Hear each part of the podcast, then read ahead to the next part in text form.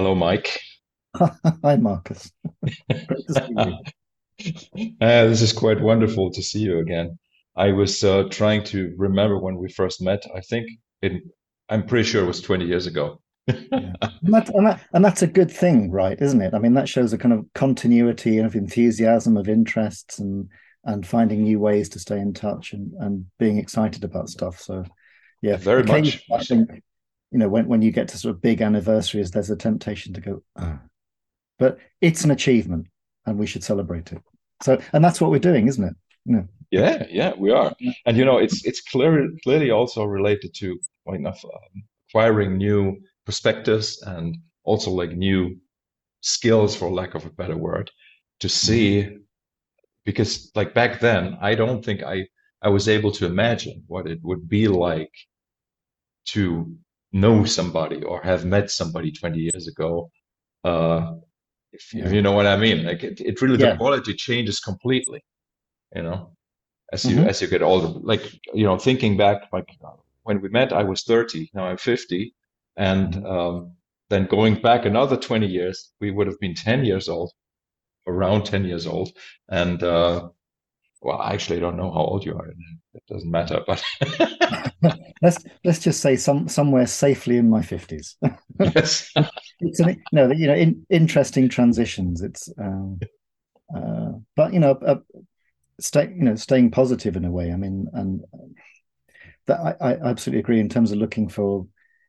We can have continuity continuity of interest and still be interested in the same thing we were interested when we were fifteen. But we're doing some. If we're doing something about it at all, then we're doing something different. Um, and I think I think that that that's the key. I mean, any any definition of growth is you're doing something different, even if it's the same thing. And I think that's why some some musicians they have a very recognizable voice, but they're surrounding themselves with different people. Um, others change their voice and they can work with the same people and and, and, anything anything in between. Um, but it's yeah, it's lovely to be prompted to find new things by new people or or you know a skill I increasingly appreciate is important, and that is taking the same relationship, whether it's a creative relationship or a personal relationship, and bringing something new in, because otherwise it, it it can kind of turn into a fossil, and and you lose something precious. And typically, the moment you realize you're losing it is when it's irretrievable, um, and and that that's so that that's that's that's a challenge to keep nurturing such that you know that that that that doesn't happen. And and also you know have you know I know so there's so much that's there's so much that's really really serious in the world at the moment.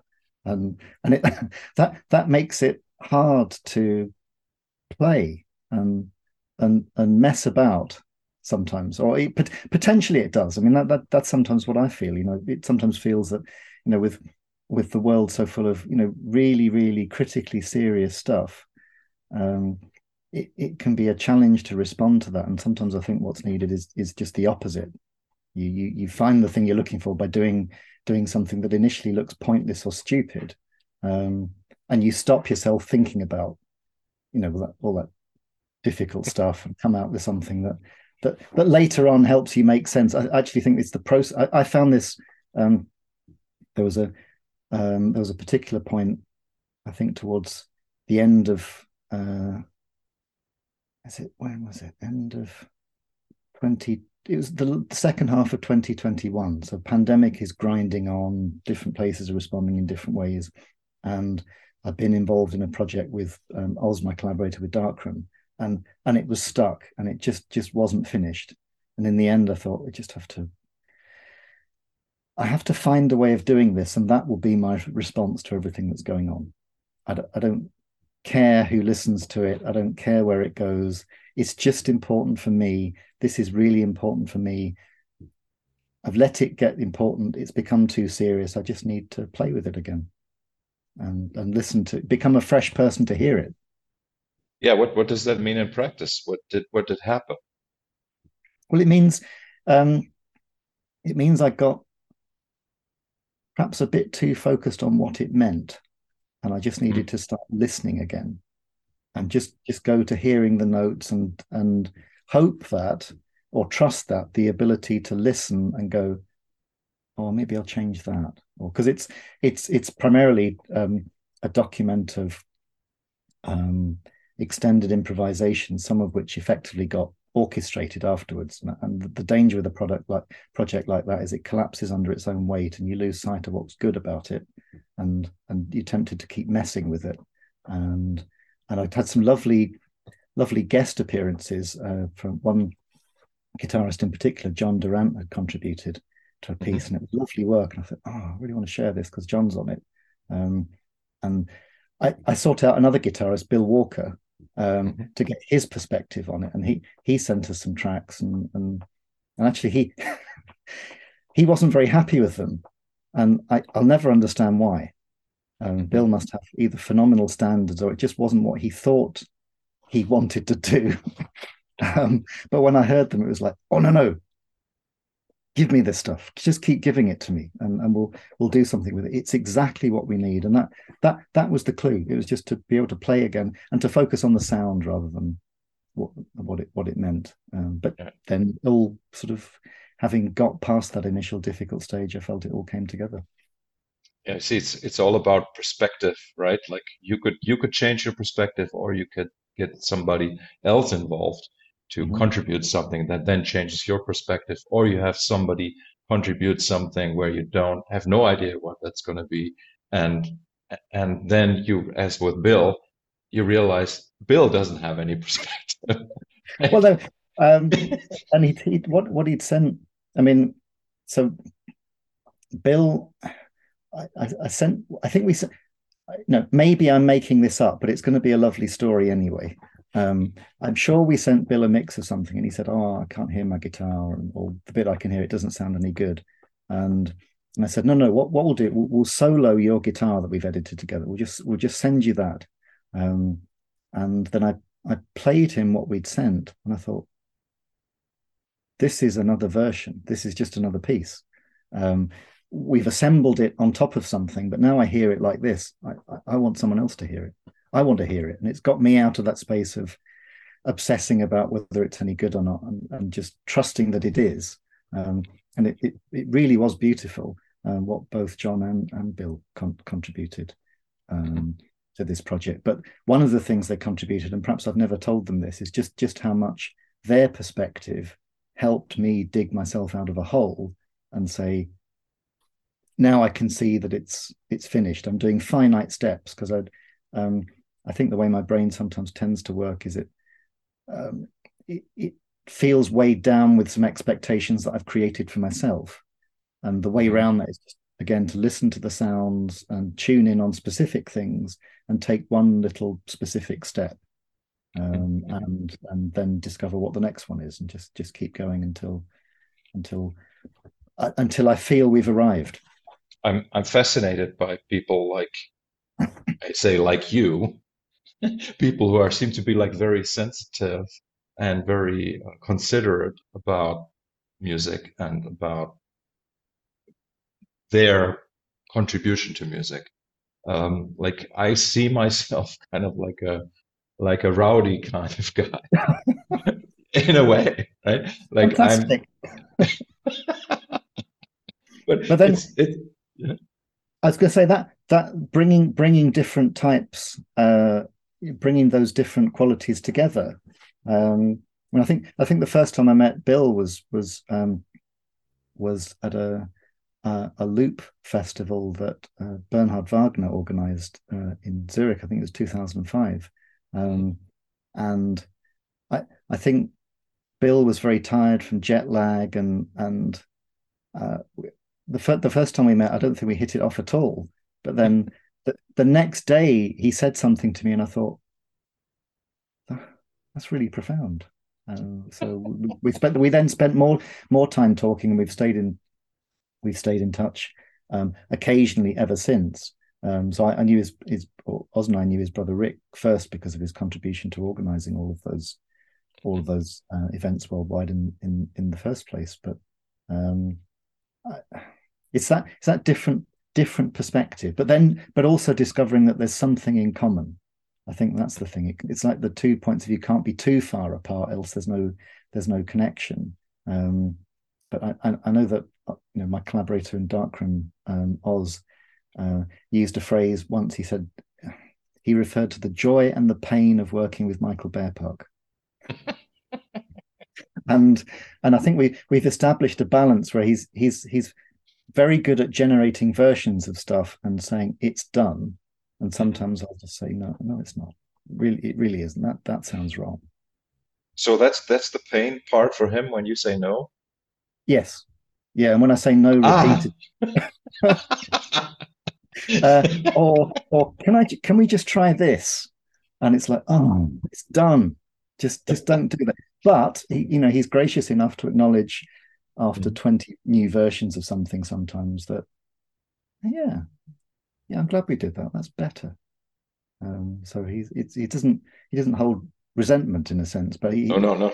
Yeah yeah again it's a different kind of it's trusting a process but with with another person. And so and sometimes he will just say no that that's it and i have to you know come to accept that that's how it should be. And eventually perhaps i'm prompted that yeah okay that that that is done now it's also a sort of luxury, right? To you know, if you can actually create versions and and sleep on something, uh, even like if you sleep for three months, it's it's. I think it's important, and it uh, it's but like like that's what I meant. Like I don't think I I have had that opportunity much in my musical career to work like that.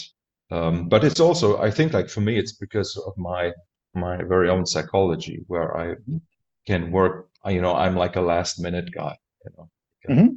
I procrastinate, and somehow like the the the process of procrastination is actually where I'm doing all the preparation, and yeah. and then I'm just doing it. So so that's that's also probably why I don't need to create many versions or have to sleep on it much. Um, you know, because no, all the work's already done. I think I think I understand. It's the in, in, incubation. Some, some, there's something internal happening that prepares you for stuff so that or builds up a little pressure so that when when it really has to happen and there's no opportunity for avoiding or or, or considering alternatives then the one that's meant to come out uh, does. And i think i think i understand that in terms of in terms of performance. And so that's why we capture as darkroom when we have the opportunity to do performances we try and capture everything even if even if most of it just sits on a hard drive and, and yes. doesn't get used, and then what's there can be reworked or added to. Um, I mean, you know, we, we've created extended works based on improvisation, and what I hope by the end of it is that I don't know the bits where we made a hundred edits or where we just left something for 20 minutes and I fixed one click. Yes. Uh, it, yeah. should it should be seamless. It's it's it's a way of create putting in a recorded form a different perspective on what we ended up generating. But I know that if we hadn't done the live performance, I wouldn't have gone to that space at all. Uh, and would, so, so sorry. Do you guys usually build compositions on improvised material, or do you start? Yeah, right. Yeah, so, it's it's well. So, sometimes we'll seed the improvisation, as in mm-hmm. you know, there's there's some kind of guide structure or or um, maybe tone center or, or, or, starting point and some thought about how how that's going to develop. Um, but uh, I, I, suspect this has been another frustration for us. Sometimes he would be quite keen to establish a key center because he's playing bass clarinet and so it actually matters for him. Whereas. I, I trust that i will hear it and and that's the right thing will come out. But but I'm more and more I'm conscious that it does help to to seed things because that that's a way of pushing myself to be in a different place. Um, le- left to my own devices, I'd probably drift towards some kind of folky modal playing, and and sometimes I want to do something different. So that that that probably has there. I have to be a bit more conscious of it and and force myself, and that also slows me down as well, which is great. Mm-hmm. Um, mm-hmm. Kind of keep keep some space in material, which means if we want to add something to it afterwards, uh, then then it's a lot a lot easier. But I'm, I'm I'm good for punching out holes in stuff that's been recorded and and and reshaping it. And actually, the the last thing we released um, is an album called Fallout Four, and that the original recordings for that were done in 2012. Um, and we have this kind of decaying exponential curve where we're getting infinitely infinitesimally closer uh, to it being done. And we got um, Jono Podmore to to master it to tell us it was done. And even then it's like well what's the right vehicle for uh, releasing it? And we discussed with someone about doing it. And in the end um, we both realized that in the in all this time oz as expert sleepers had set up his own label to release his own music. And he said, look, we're, we're just going to release it this way um, and let it make its way in the world. And then that was the next stage of choosing image to go with it, we worked with Carl Glover, who produced something fantastic. And and then oh, it, actually, it was an image we'd chosen about five years ago, maybe six years ago. Um, and when we both looked at it again, we thought, that looks really Cold War.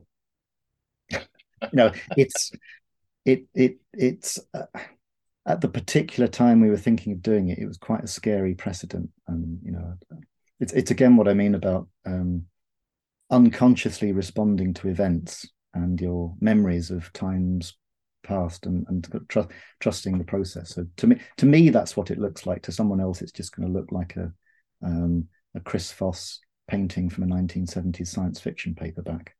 Um, you see, like the the wonderful thing about incubation is that sometimes we can't be really sure if it's the the smaller thing, let's say, that grows or changes to fit in the bigger picture, or sometimes it's the small thing that is constant and the world around it changes and suddenly it fits. So may, sometimes you have you like your ideas go through permutations. Other times the idea stays the same and the world goes through permutations, and then suddenly the pieces fit. You know, yeah. because like when you when you say like you you chose an image five years ago, which maybe like this year has a completely different connotation than it would have had five years ago, right? Yes, no, that's that, that's I, I I I get what you mean. It, it has it has an extra resonance. I mean, it's still because it fits the music in a in terms of um, representing the number of pieces that are included on the album. It was always it was always the right choice, and Carl understood our love of you know atmospheric seventies science fiction, but now it looks like something else. Um, mm-hmm. Mm-hmm. Um, but but in an oblique way, it's not it's not making a direct point, I mean, and that and that that's kind of important to me as well. It, it's as with anything, whether it's a um, a cover image or a title, it implies that there are multiple multiple interpretations are possible. Um, that, mm-hmm. that's normally the test of a good title for me. If it's got at least at least two interpretations, then then we're probably good.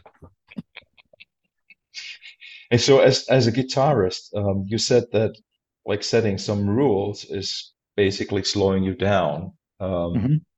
I know that for other people, like not having a framework slows them down. It's it's uh, it's interesting to see how like the personality of the of the player is highly dependent on the context of improvisation, right? Mm-hmm. And when you play, because like something I, you know, like obviously known you for 20 years and I've, I've seen you play 20 years ago. So, mm-hmm. um, so the I'm not saying it's it's necessary, but like in music, you have like you have the timbre, you have the sound, and you have the pitches, right? So mm-hmm. so there's there's almost like so you could say like two almost kind of separate worlds that can be combined in different ways. You could have the same timbre and play all twelve notes, mm-hmm. but then you can also like stack your pentatonic scale and then that creates a timbre and so it's like they, they are never really independent of each other but how do you approach um, improvisation from that perspective. So how much of how much consideration um, do you give the the timbre, the sonic quality, and then also like the way, the phrasing, like say the articulation of the notes. Is that something that you do, uh, say, automatically, intuitively, or do you use your is it conscious is it, there as well? is it conscious? Uh, that's that's interesting. I mean, my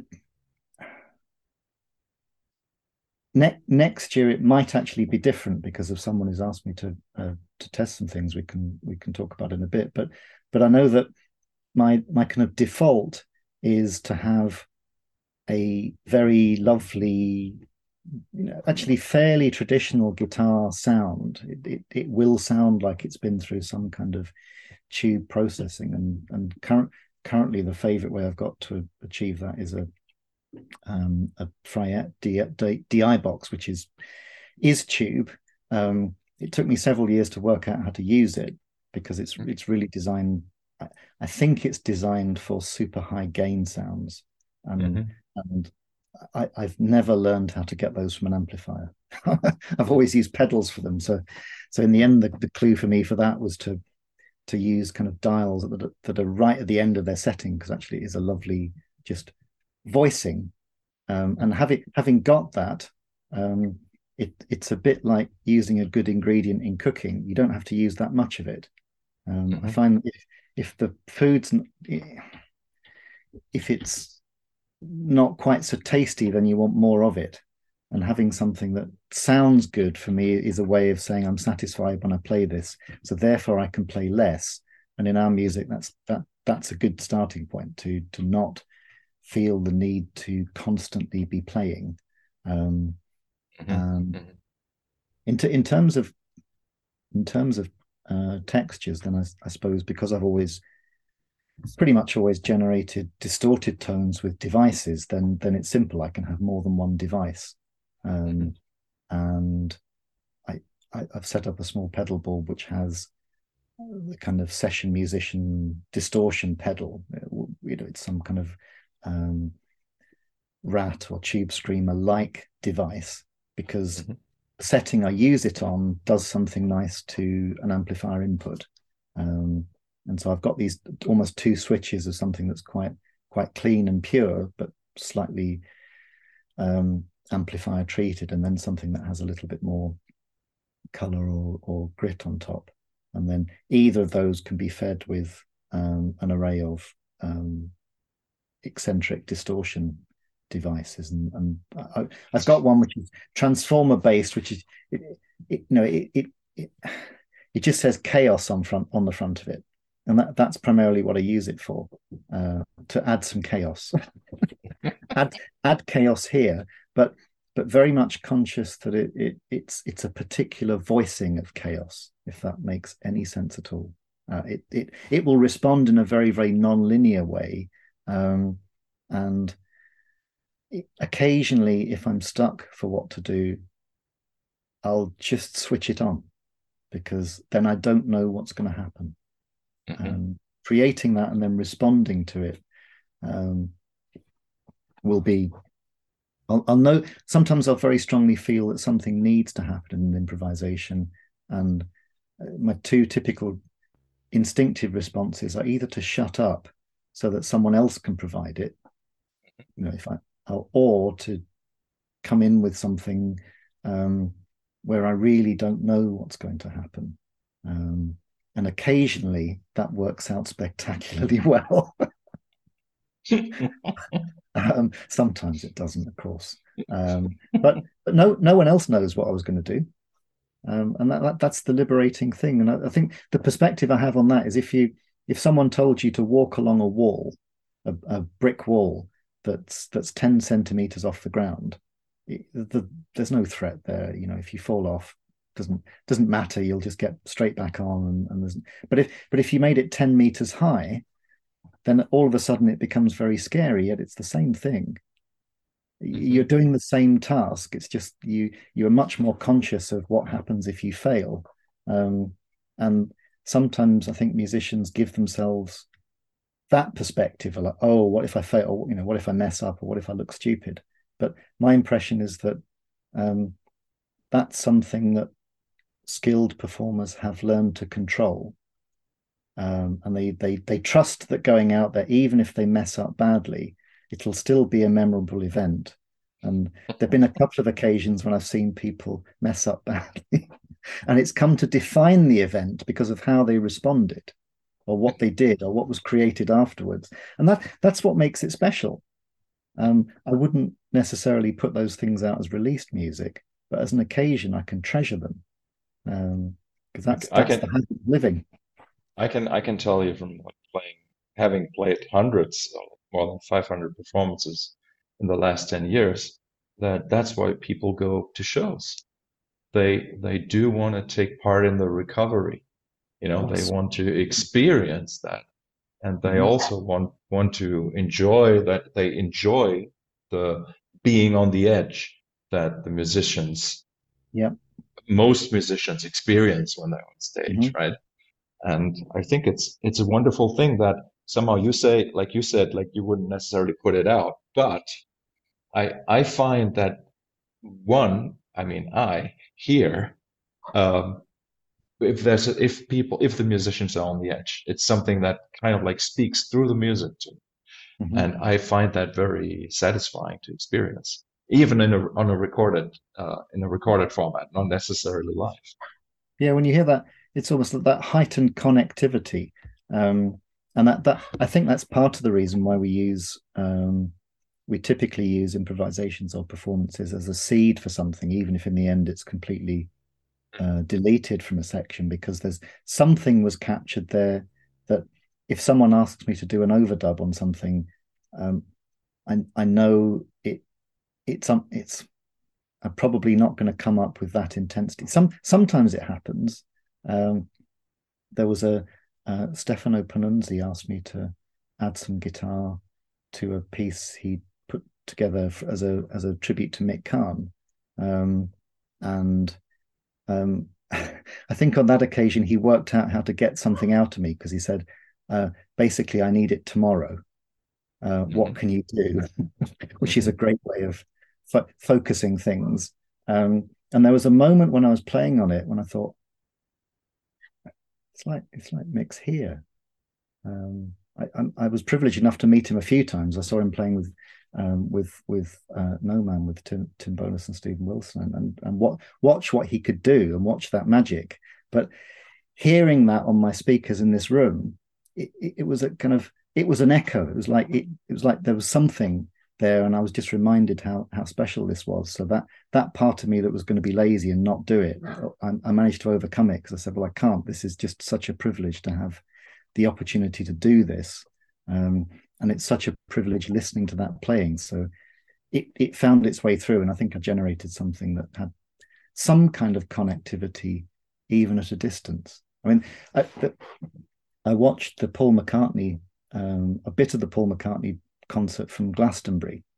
Um, I, I, wasn't going to. Um, I, I, I, just happened to be thinking I would watch something for half an hour that evening, and of course I, tuned in, and then I, I ended up watching the whole. I watched all of it, um, it, it was great on a number of levels, but but there was one beautiful moment where some footage of John Lennon singing had been found and, and edited by Peter Jackson such that he could perform with it.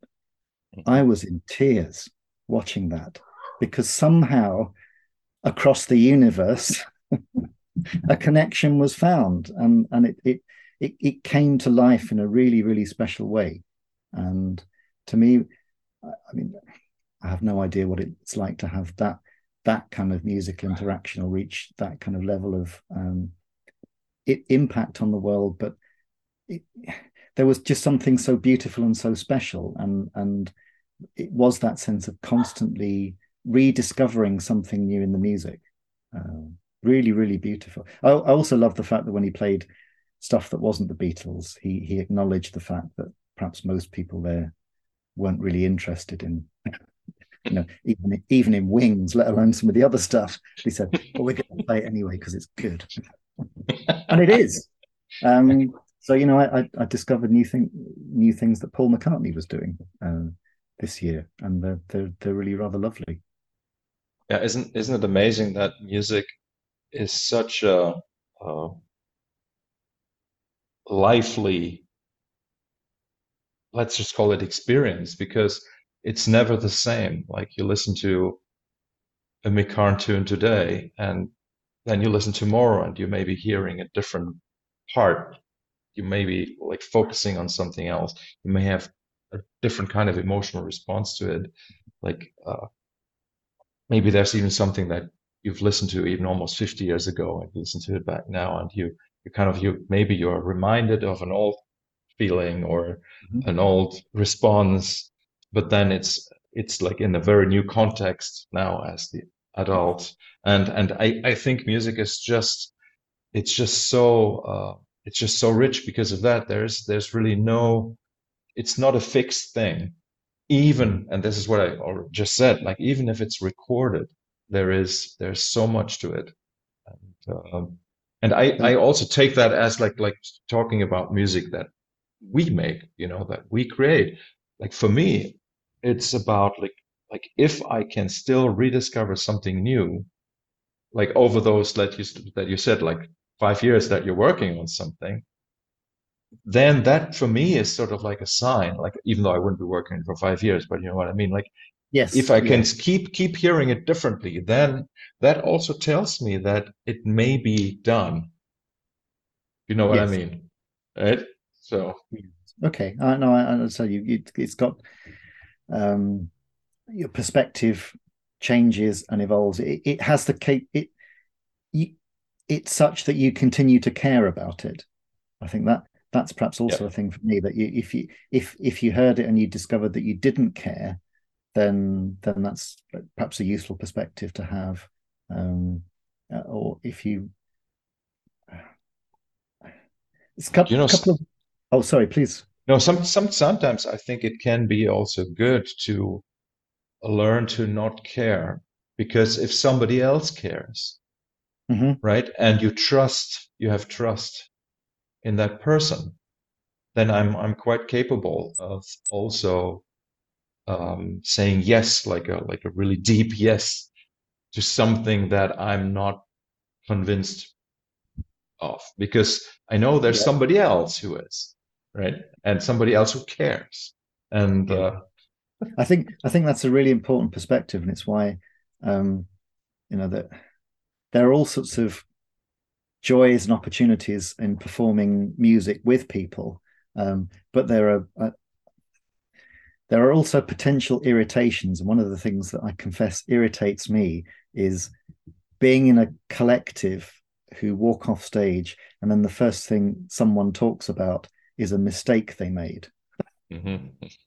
um, and or maybe even a mistake I made, you know, because that that that's then the focus. It's like they've taken something that was beautiful and they've picked out the what they perceive as a deficit, and that that's the bit they want to focus on, rather than wasn't all of that whatever it was, um, and perhaps someone watching that connected with it in a way that we just don't understand, but is nevertheless truly important for them. And I wouldn't want to devalue it by by focusing on the fact that something there was an intention and we did something different because maybe it was better. Or, or maybe it wasn't. It, it, again it's this it, it's what it means to someone else. Um, and perhaps that's that's what people mean when they say getting themselves out of the way um, and not not not interfering with the process too much or or, in, or maybe in the wrong way. Um, i mean inevitably the idea of some kind of balance emerges. But if someone has a beautiful experience watching something that I do and I, I I'm not comfortable with it, then I'd like to think I would acknowledge that you know, both both perspectives are are are valid. But actually, if they got something out of listening to it, then ultimately, um, I, I wasn't mainly playing it for me. I was hoping that it might be heard, um, and I, am actually prepared to give that that other perspective. Um, something, which which is partly why I think we labour recordings a bit because um, I think I, you know, I sometimes think that part of the reason some projects I work on fall between different areas of interest is because um, we'll make music that on one level is perhaps a little bit challenging and experimental, yet for people whose whose whole world is that kind of music, it's almost too accessible. so almost perverse. You know, we'll we'll work on an album for ten years. Um, it'll include some really kind of grainy synthesizers and and drones that build over 15 minutes. Yet we'll master it as if it was recorded by Trevor Horn in Sarm West. and I think that's I think that's wonderful actually. It's mm-hmm. like this is this is the care with that you are taught that we were talking about right? Like in the end like you care about your experimental music that maybe like let's say 80 people in the whole world will appreciate. Yeah. but you you you know you just you just uh, treat treat it with care and i yeah, think it'll become that's wonderful. it, it, will become effortless. It, the, the, if it sounds like there's effort in it i think this is something i really got from tim bowness if it sounds like your sort of furrowed brow sweating over it then it, it i think he, he, he, I know he said a number of times to me, he, he gravitates toward music where it sounds, whatever it is, it sounds effortless, even if it wasn't. Yes. Uh, and that, yeah. that music that has that kind of quality that kind of goes beyond whatever the effort was in creating it, that, that for me sounds magical rather than hearing the difficulty in the solo or hearing, you know, some aspect of the, of the of the composition and, and feeling that someone needs to tell me how difficult it is. And I think think that lot, lots of transcendent players maybe have that ability, but they don't necessarily feel the need to bring it out all of the time, or or use it in a certain way that that that demonstrates that they're testing their ability, that they just have it and they have the confidence in it, and they'll do the right thing with it, whatever they decide that is. I think with really the the absolute greats, it's you really need to analyze stuff.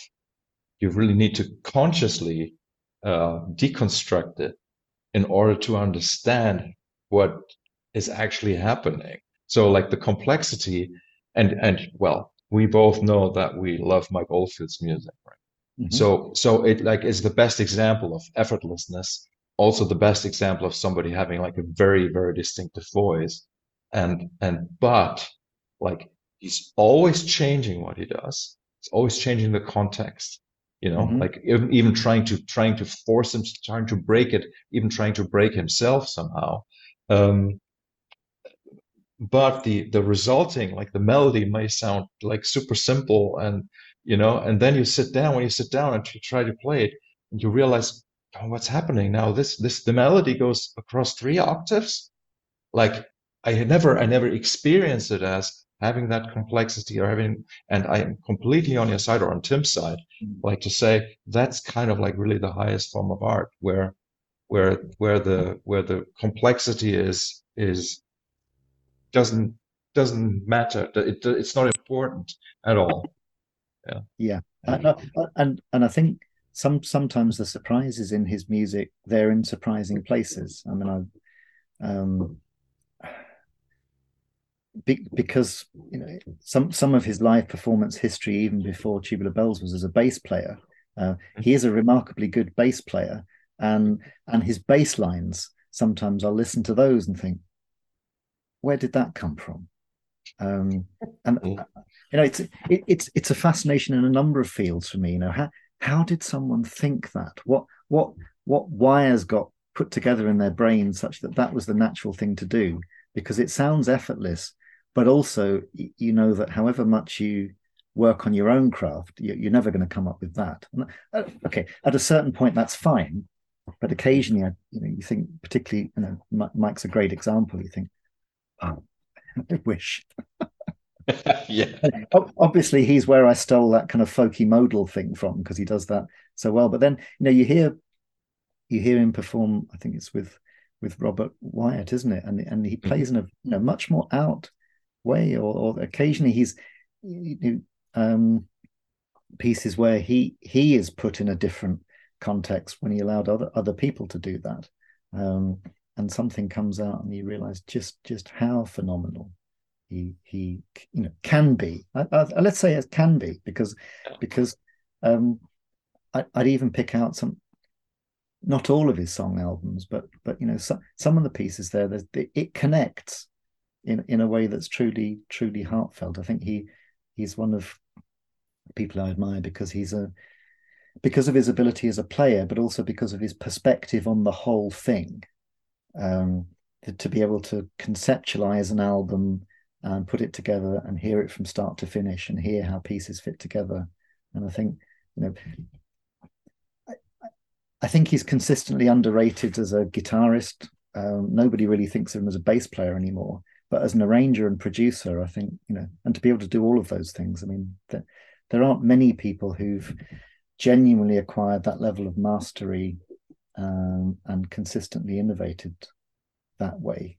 Um, and yeah, it's I, my path is complete is completely different. But I got I got an awful lot of listening to his arrangements and thinking mm-hmm. that you know he'll even make a reverb talk, or he'll you can hear how he's changed that as part of the arrangement, whereas someone else just might have put it on as a preset.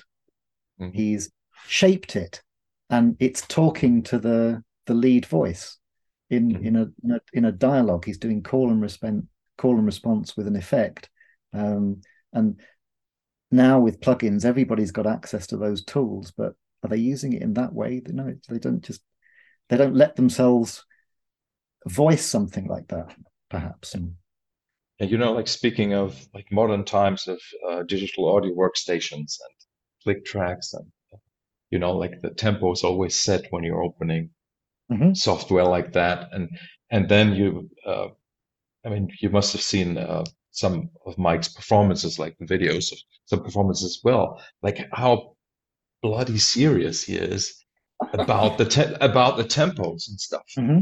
Like where you can see where where like the band has to slow down, has to speed up, has to have like like a an immediate tempo change in place and stuff like that. And where he's like like you can see like I was struggling to make make this his vision or his understanding of how it should be actually f- felt to the performance so that they can follow.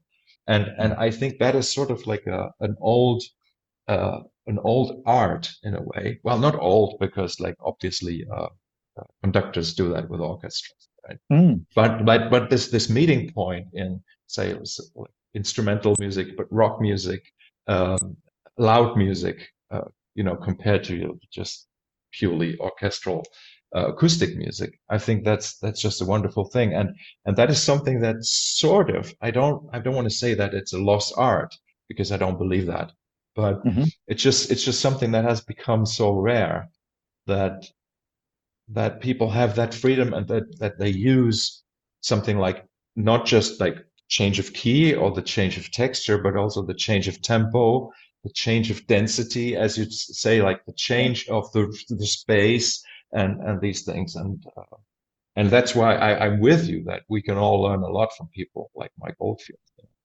And and also potentially in performance, you've you've got um, the ability to change to change volume, uh, and and yeah. I suppose the the the experience I have working with Steven Wilson as a guitarist is um, you know Tim Bowness is a quiet singer and Steven Wilson is a loud guitarist, so the fact that we ever managed to balance the two of them on stage that that, that that's a challenge as a starting point. how how that ever worked is a mystery. Um, are, are, are, you allowed? Are you a loud player? Um, no, no. Um, I, I I like to hear something breathe. So I, I I like to have the the ability to create dynamics. Um, and if it's a context where there's acoustic drums, then I don't want to be caught out because you know the drums have ramped up to something very very loud, and I'm using a little five watt guitar amplifier that that that hasn't got the ability to match that occasionally, but but I can't I can't stand hearing things that are too loud just for the just for the sake of it, or where they're kind of at constant constant dense volume. It's it's it's a um, speak softly but carry a big stick and occasionally mm-hmm. use it. Uh, I think I think it's for occasion, but it it it, it it's this other it's a, this other variable, and, and, also because the thing I value really is control and dynamics. Um, actually, when I'm when I'm mixing guitar, uh, I know that I tend to do.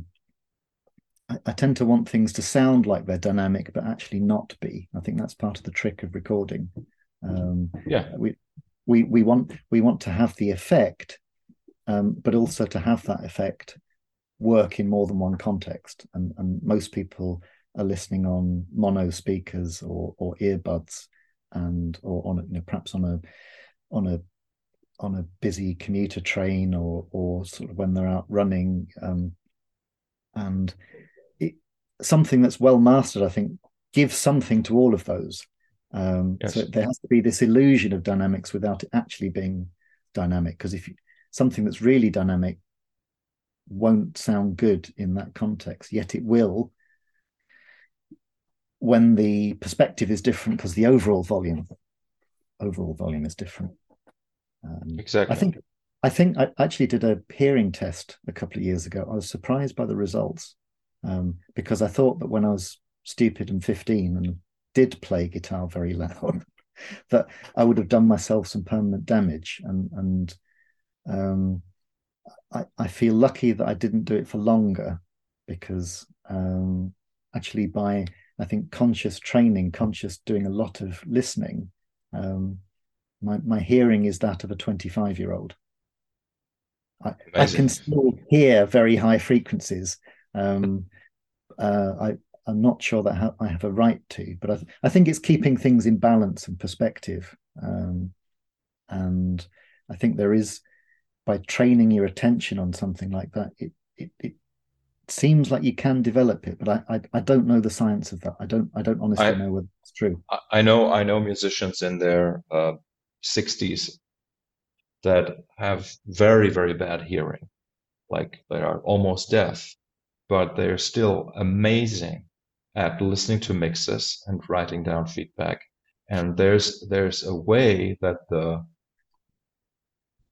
the brain or the whole nervous system sort of like makes makes up for that. Mm-hmm. There's some sort of amplification. There's sort of like I think that the the experience and having all those references of like 60 years of listening to music is more valuable than a good ear somehow. Good ear as in technically working well, you know, yeah. and and I Training. find that fascinating. Yeah. Well, we we have this illusion that what comes through our senses just is, yet it's massively reconstructed by our brains, and so I, the, the scope for training, perhaps perhaps is is is there is there up to a point. Um, no, that that that gives me hope in a way. I don't know. I don't know how Steven's hearing is so good, given how how much he enjoys hearing his amp cranked. But I, I know that um, clearly he he's someone who has that ability to conceptualize whole projects or he, or even his career to some extent. I mean, that really that really is next level. I can't imagine yes. how you do it. yes, yes. It's almost like making making music on on a level that does not involve music. Yeah. Well, you see, you see the pictures of Frank Zappa, for example. You know, Frank signals to his band. You know, Frank wants to hear something in quad, or you know, you shut up, you do this, uh, mm-hmm. and you know, the, the, conductor in rock, the role of the conductor in rock music. Um, and I think there is an aspect when you you, you realize that you're you are a conductor of certain forces, and and that that's a, a, a privileged position to be in and to have to have reached that point where you where you can do that, but also but also make something of it. Um, so, Mike, uh, we've I've never um, heard you speak about your work, as in uh, computational chemistry. Ah, the other side. the other side. It's it's fascinating, like looking at your Wikipedia page. There's like one paragraph about the one side and one paragraph about the other side. yeah, there are two, aren't there? Well, no, I, I, uh, to be honest, like I wasn't, I wasn't even aware of, uh, of you being a researcher, scientist. Mm-hmm. Um, uh, Dan Chin mentioned that to me maybe like a year or so ago. Oh, okay. And and that's that's also when I was thinking, okay, like this is a great opportunity, uh, maybe to invite Mike and to talk about that because like I have uh, I didn't even know. So can you can you tell me about what sure. you do? um, sure. Uh,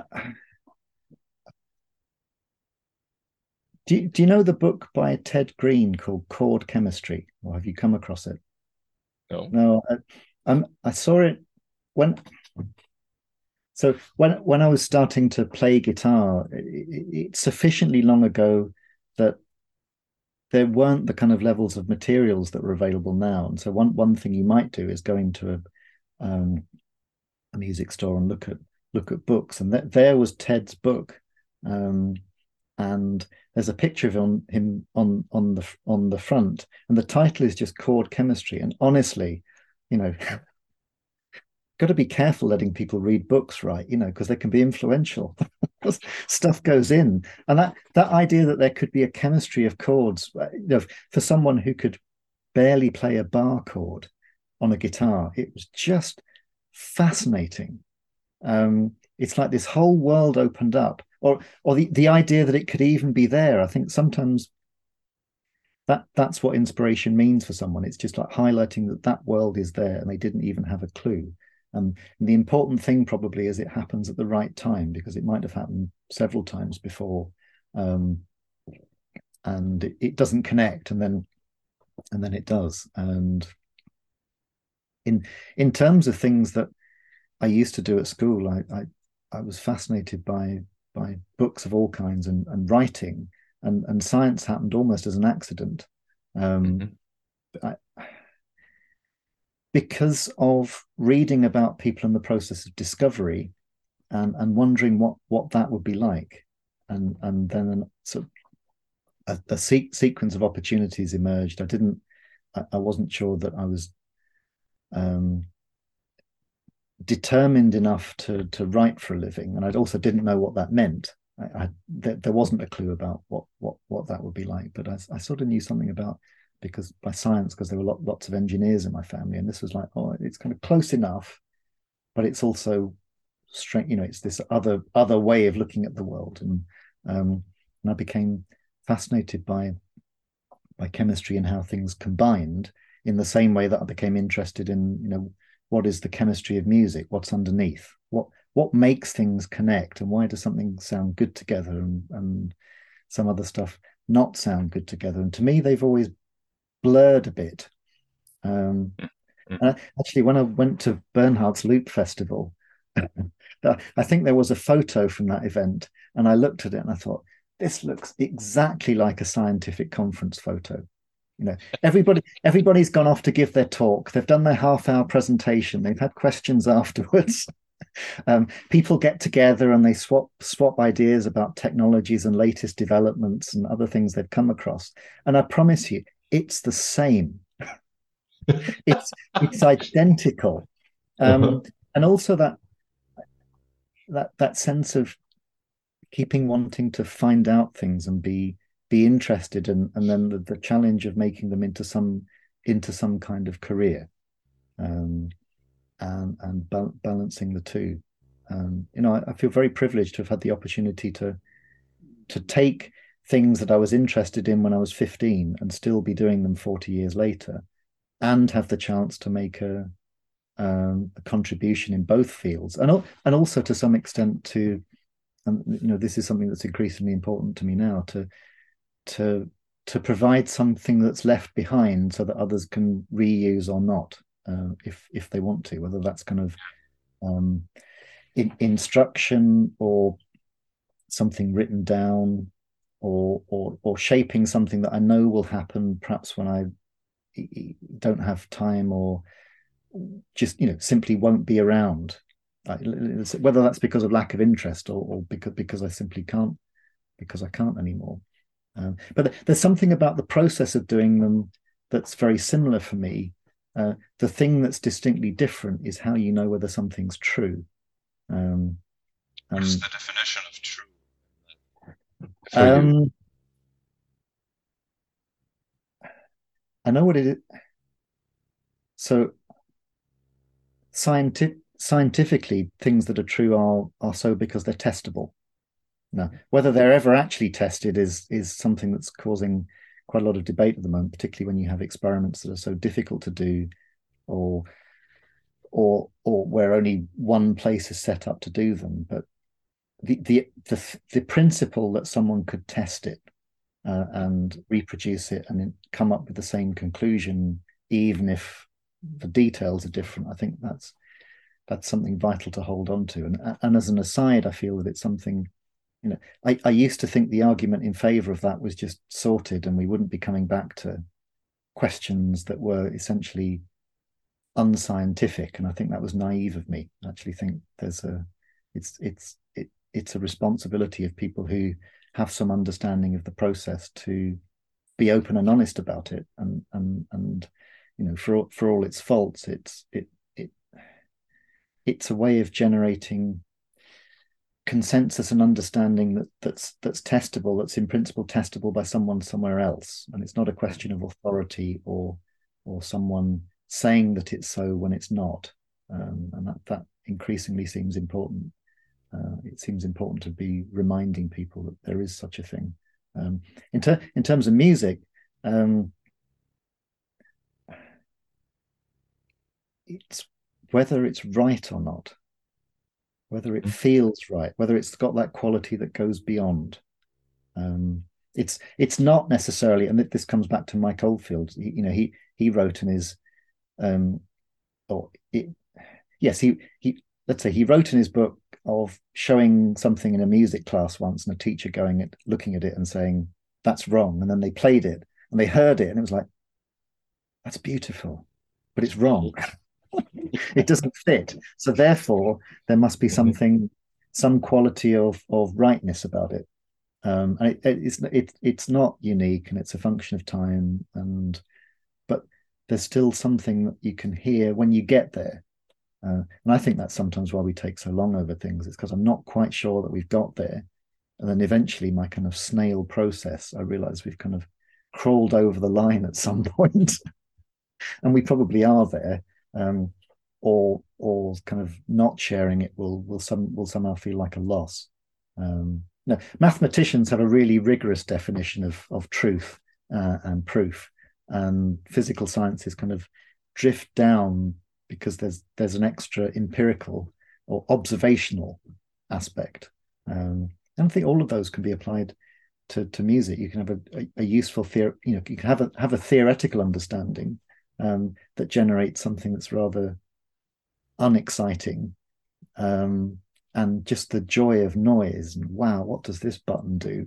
And and a perspective on that and and enough to know that you can see the shape um, emerging and then it turns into something that means something and potent- potentially even lasts um, so I was I was going to say just like a few minutes ago that I'm tempted to ask you about the relation um, relationship between chemistry and music, and also the you already talked about it now, like also what, truth means in both of these uh, uh, fields, yeah. right? But but but like let me let me just ask you hmm. something some more about the computational chemistry because sure. like I I really have no idea what it is. Like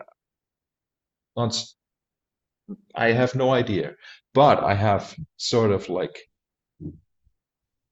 I could make up ideas. Mm-hmm. But I don't want to do that. I want you to just just give me an example or um, give me an example of what you're doing. Okay.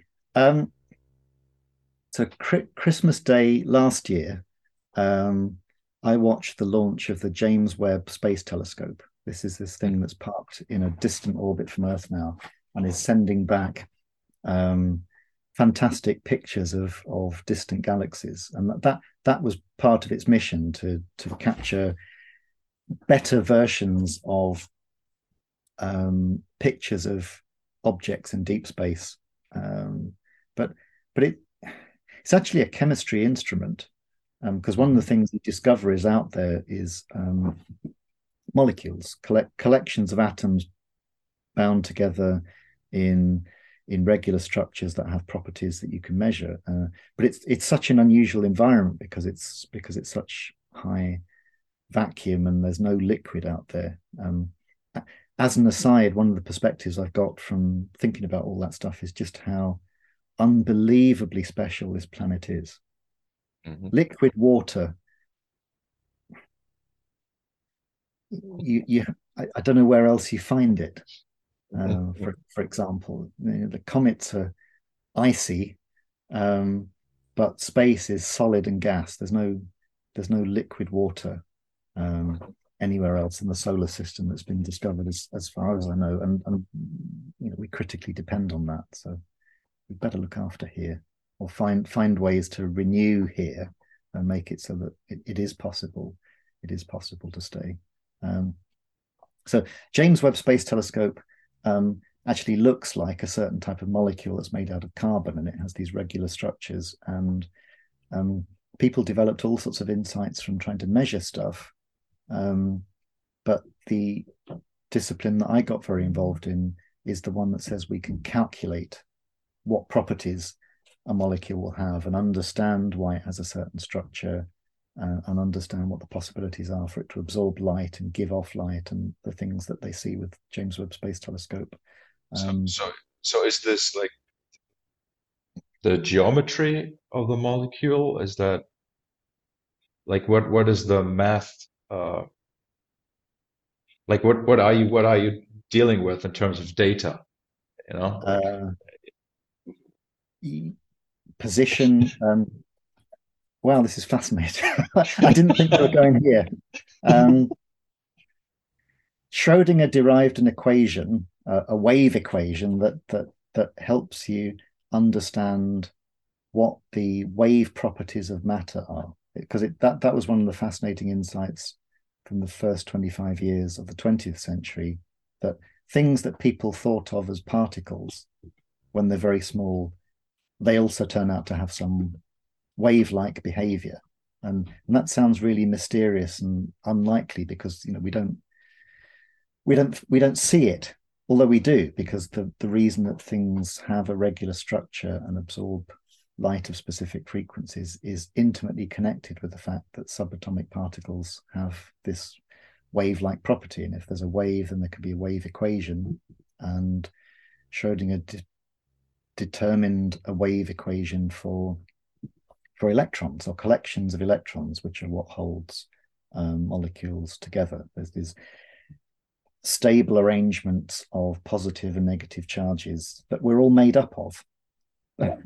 Um, we just take it, we to, so take it for granted that there's only about um, there's only 118 elements known.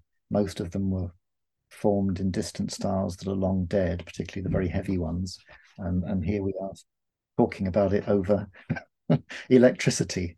Um, but there, there's an equation, and, and there's an awful lot of computing resource ever since computers were first discovered has gone into solving those equations using all sorts of different approximations. I've been privileged enough to be in, involved in that because, I mean, part of the reason was I discovered that um, in, in terms of doing things in a laboratory, um, I had the opposite of a gift. I don't know how you describe it. If if some if you needed a special skill to make things to work, I, I had the skill the skill that um, stopped things working.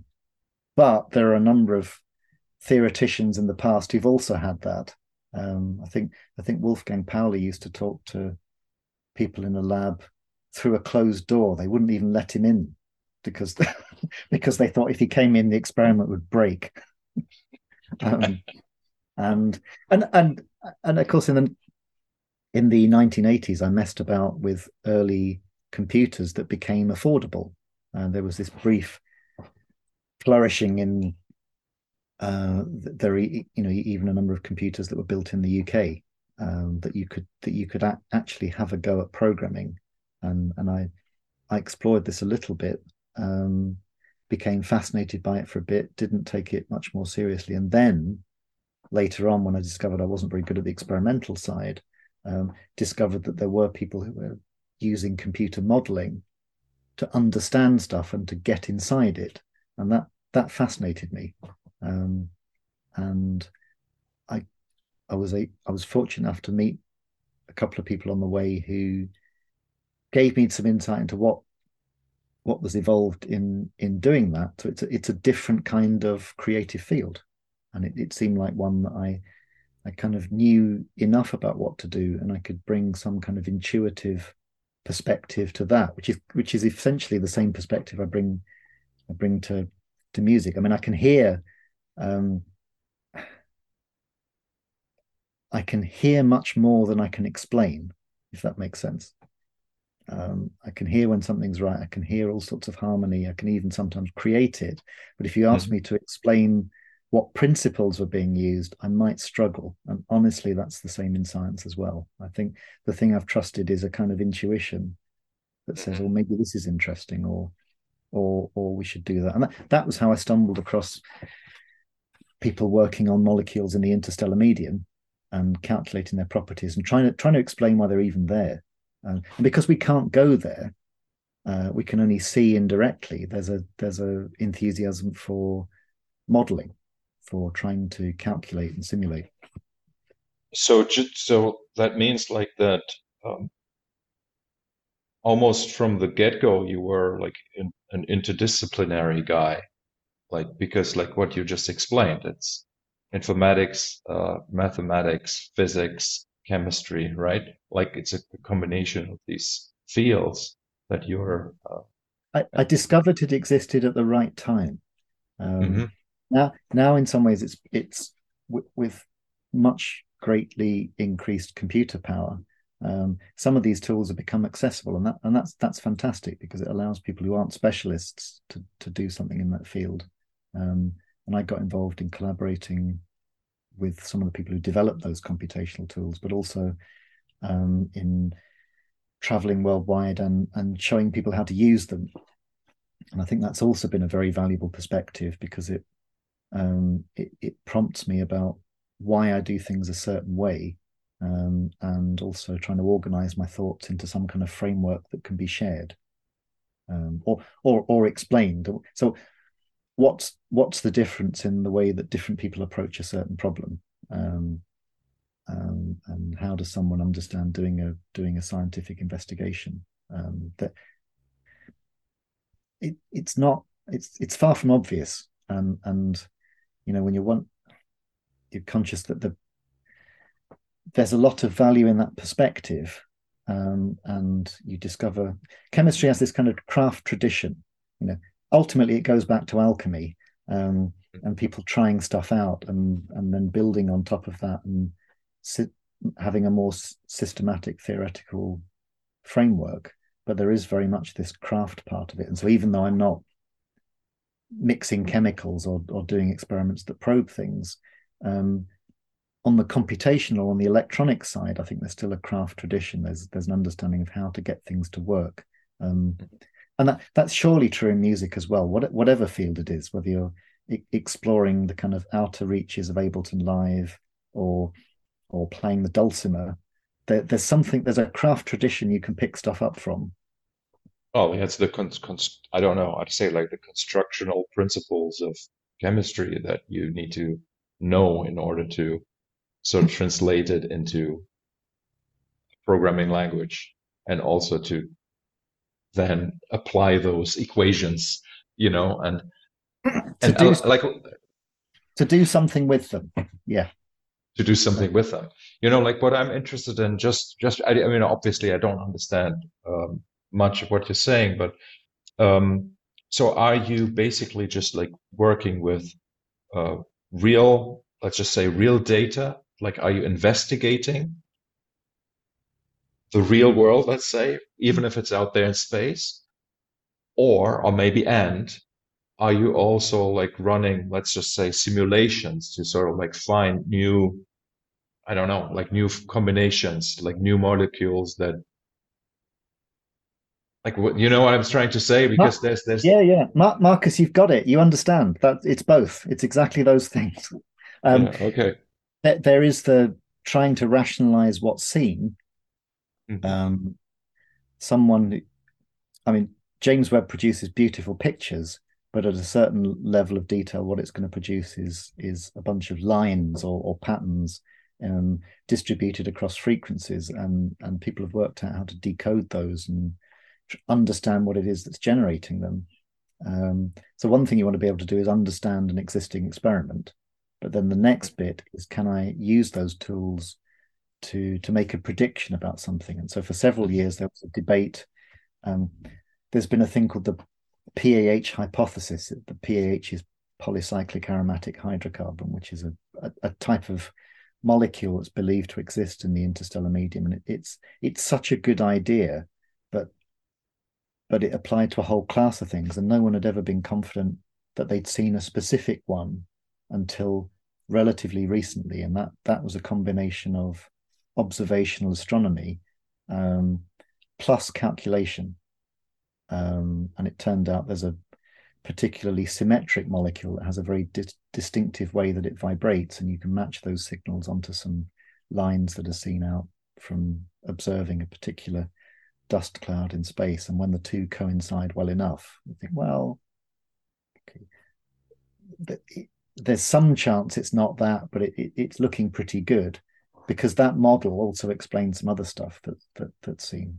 Um, and you know, when I, I used to watch astronomy programs on TV, um, and the idea that 45 years later, I'm doing calculations and helping people to do them that, that actually link up with this stuff.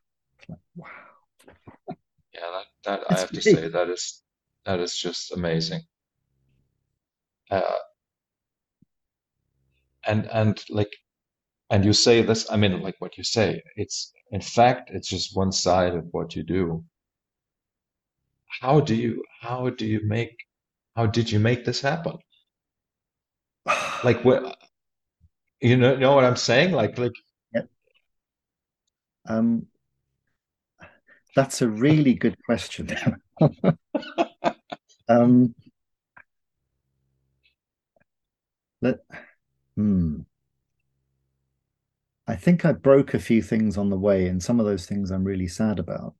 But it's, it's through lack of understanding. I mean, you can be interested in these things, and then other things that are important in life they don't get the attention they need, and and it it, it doesn't work out. I, I mean, the simple answer is keeping going, um, and being open to opportunities when when they come up, and and also at a certain point deciding or realizing that that's who you are and you have a d- distinctive perspective on things.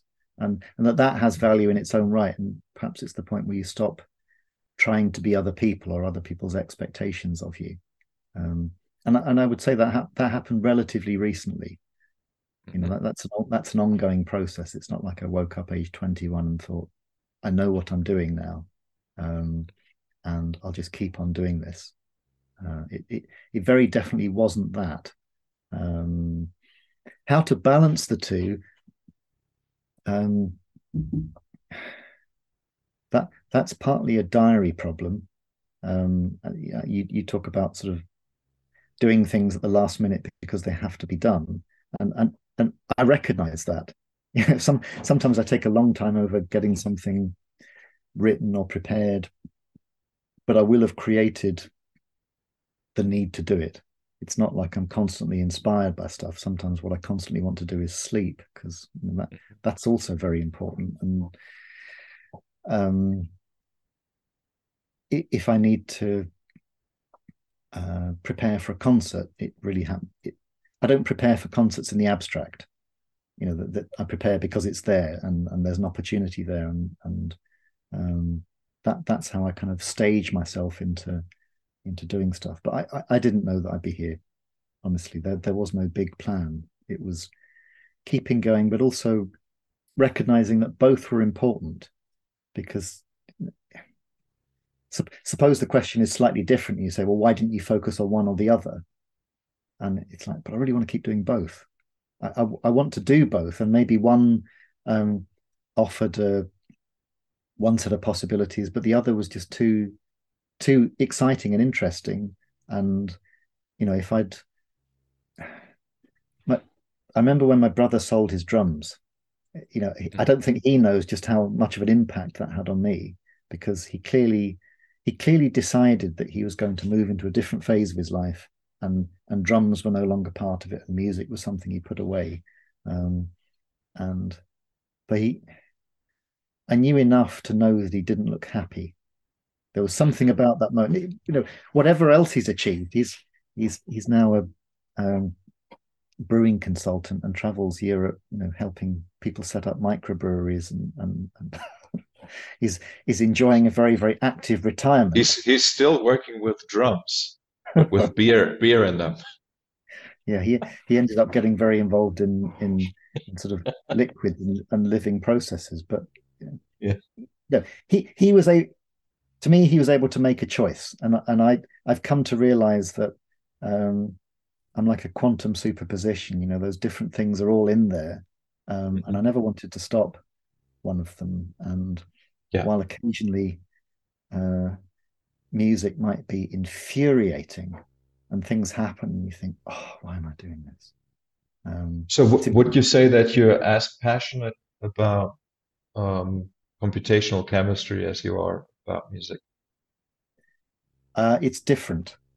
Um, I think in some in some ways for computational chemistry, I was very very driven at a number of points in my life, um, and now I think um, I get the feeling that I've made I've made some contribution there, and and it's changing. I'm actually becoming slightly more interested in in other things that I'll leave behind that aren't just for me. Um, so one of the things you get to do as a senior scientist is you review other people's proposals for work, um, and I, I found that people who are my contemporaries, if it's still all about them, that's really arrogant and really frustrating. they, there has to be some plan for what comes afterwards, I think, um, because ultimately, um, if if there's a healthy environment and a healthy discipline, then I can function and I can do stuff, and it's interesting for me, um, and I can learn from new ideas that other people have got. Um, how how can you tell that something is all about them?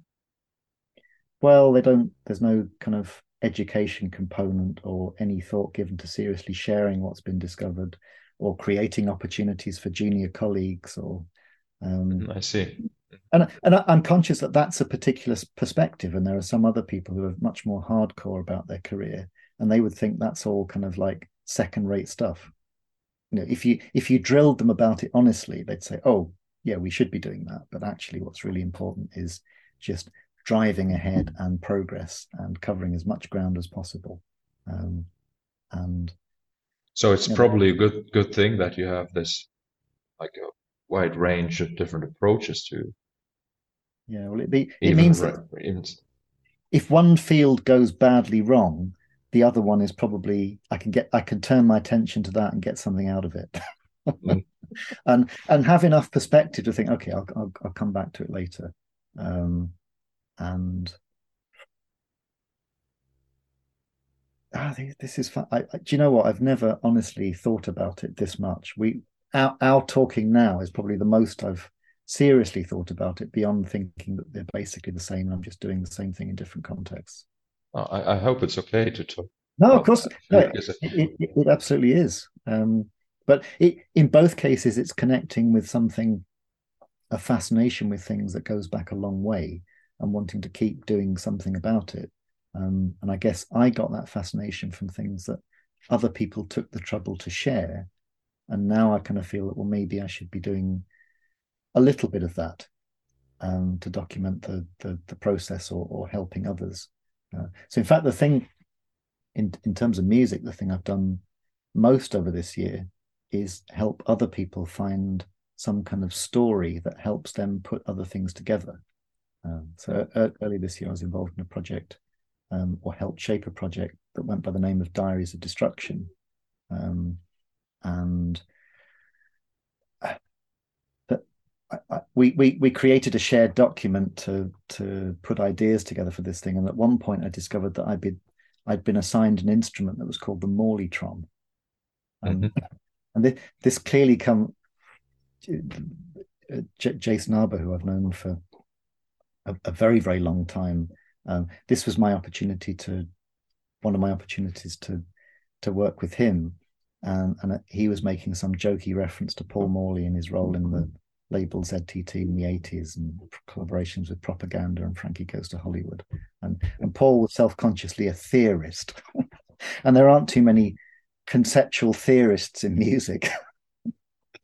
He, massively in, inspired by by futurism and and you know the, the look at look at the future and so um you know he was obviously being ironic thinking that i was being inspired by paul morley when but but it's you know one of the things he created one of the things i think they were very good at was creating a context for musicians that made it more interesting that the recordings then kind of lived up to. So there, there was a framework and, and, and something and and I, I still like to hear albums that join up um, where there's a sense of development and some kind of story that goes across track order pictures and and where the exposition whatever that means is clear um, and some something something resonates. And i think find it, it's finding the why for a project. Why should it be this way? Why have you chosen this?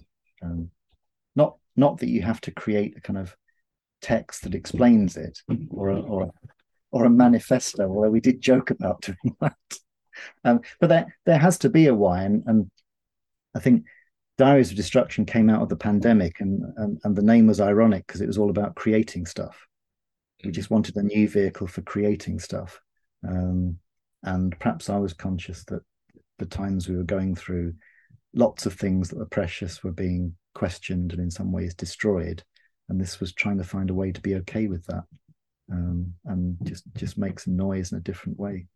Um, and playing um, actually one of the things we played with was uh, there was one piece where I, I felt what what was needed was a john entwistle bass solo. It really needed some kind of something really noisy and and hmm. really kind of um, in contrast to the music. Um, and uh, Elif, who was my collaborator in that in that in that in that project, and and very dear to me, said we I, I joke because she um, she knew members of the band the Aristocrats and said, well, you know, why don't we ask Bryan Beller? and I said, no, no, let's do that. Let let's ask him. Ask him. Do it now. and she said, oh no, no, I didn't mean it I said, no, no, no, you, you, you really must. Because what, what's the worst that can happen? You know, all, all that can happen is he says, I'm too busy or no, or you just don't even get an answer at all. But actually, Bryan did did reply and he agreed to be on it. And then uh, I think w- we sent him this kind of rather haphazard brief. Um, and then he, like, like a consummate professional, several days later, he sent back what we needed. It wasn't what I said. He'd done something else. And the, the first listen through, I thought, oh, I don't know, then the second listen through, I thought, wow, he's he's just worked it out. He he solved the problem. He's like the scientific genius. He's he's taken all the bits of the puzzle and he's figured out what I really needed, and it sounded yeah. way better than what I what I imagined. And that that that was kind of playing again. But but you know, in, that that perhaps provides that definition of truth. You know, initially I wasn't sure, and then I realized, no, that that really was very, very special. Um, and I think it was very special for Elif that he answered and and and took it even half seriously. You, you know what you just said really shows that uh, in in music it's not one person's truth. It's it's a collective truth. It's uh, yeah. yeah, yeah, Bryan. And Bryan, I, I he educated me yeah he educated you you know like you have you have um, already um, given me a really profound insight. Uh, i don't even know if i want to go into detail what that is but uh, Some, you, you said we don't have to yeah. No it's just it's just fascinating um, because like i because i am mostly working in it's not not not true but i'm saying like i'm mostly working in the field of music so even like my educational work is like strongly connected with music in some way or another. Um, but you sort of like having expertise in different fields in quite quite different fields i'd say like the arts and science. Um, and and and you being a, I, I don't know like what what word would be appropriate but being like a an expert or specialist or whatever or mm. something more than that even um, in at least one of those fields let's say right like, because i don't know which field you you yourself could consider to be that specialist in. But like what I what I mean is there's there's this um,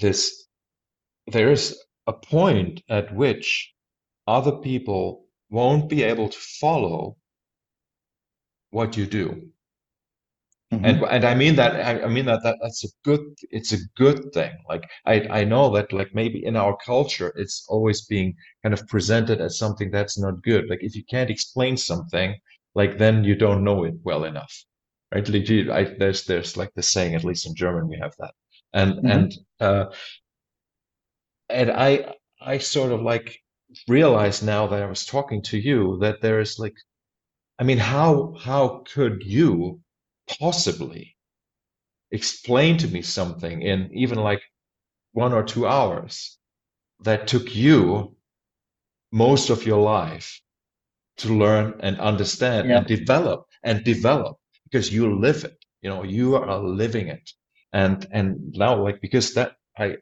i clearly see that and hear that from what you're saying and then i was thinking about myself marcus you know like talking to myself marcus that's what you do with music Mm. And and it explains quite a few misunderstandings if I if I approach it or if I see it from this perspective.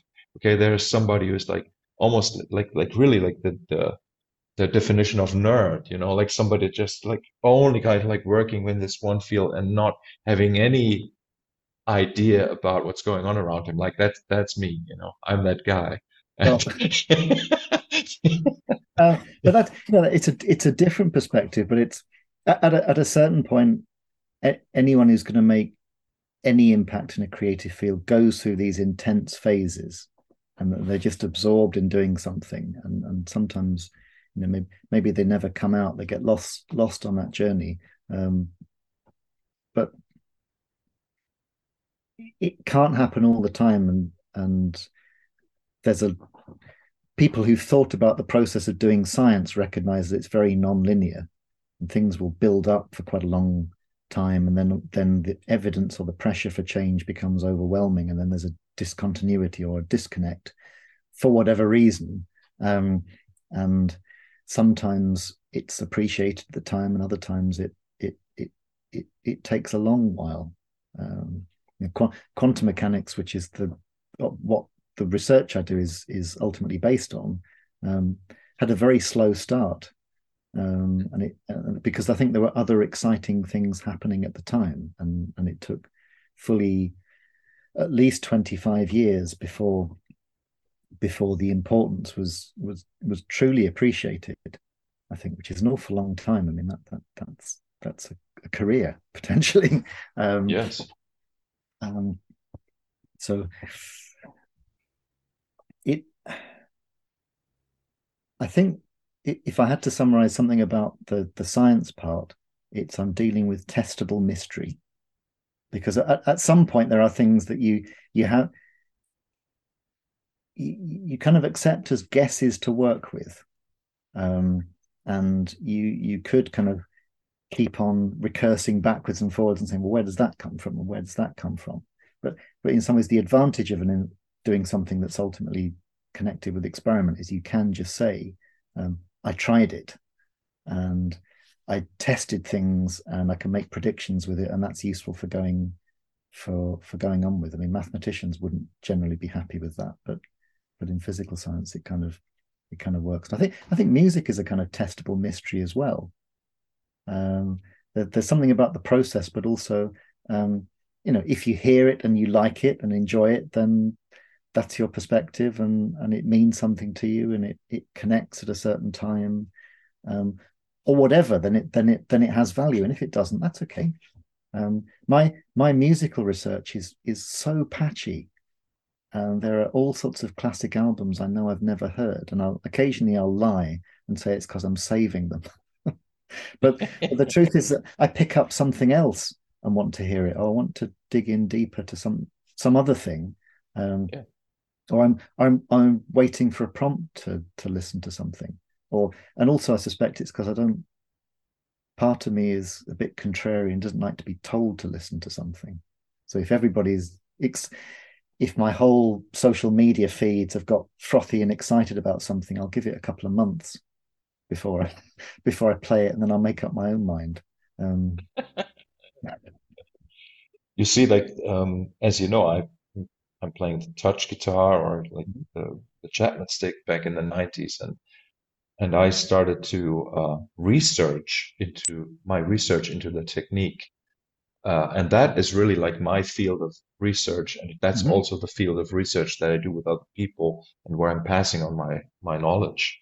Um, and uh, believe it or not, like because you just said like it's not it's not a linear process. Research or science ever is a is a linear process. Like there are so like amazing discoveries like you would won't believe it. Like I've been playing, like in December this year, I will have played for 30 years. Mm-hmm. And just three days ago, I made a discovery that is mind boggling. Something that was right in front of me, like for yeah. 30 years. And I just didn't get it. Mm-hmm. Like, because there was so much else, so much else to to work through in order to to reach this point of clarity where suddenly the whole thing opens up and there's like a whole new you could say playing field or whatever you yeah. want to call it or uh, and and but a logical playing field not something that's arbitrary something that makes sense in the context of everything else and the funny thing is that in the moment where i'm having this realization i know but there's going to be a next step, a next level of enlightenment, which will feel as exciting. You know what I mean? So like like we we we I mean I know as a researcher here that I have a breakthrough and I'm excited about it, but it's not it's there's never an end. There's no end in sight really. No, no, that's um that's the reward for keeping going through perhaps a plateau when you're not sure what you're doing or you have mm-hmm. concerns that other people are you know if, if if you make the mistake of comparing yourself to other people too much and you know you think they're well, they're making breakthroughs or they're doing this and and why is it not happening for me? But trusting your own process to to deliver uh, at a time you can do something with it. Um, fascinating.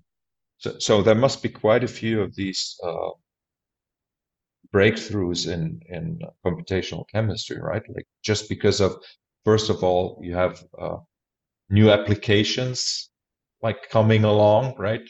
But you mm-hmm. also have new tools, more processing power, um, new uh, approaches.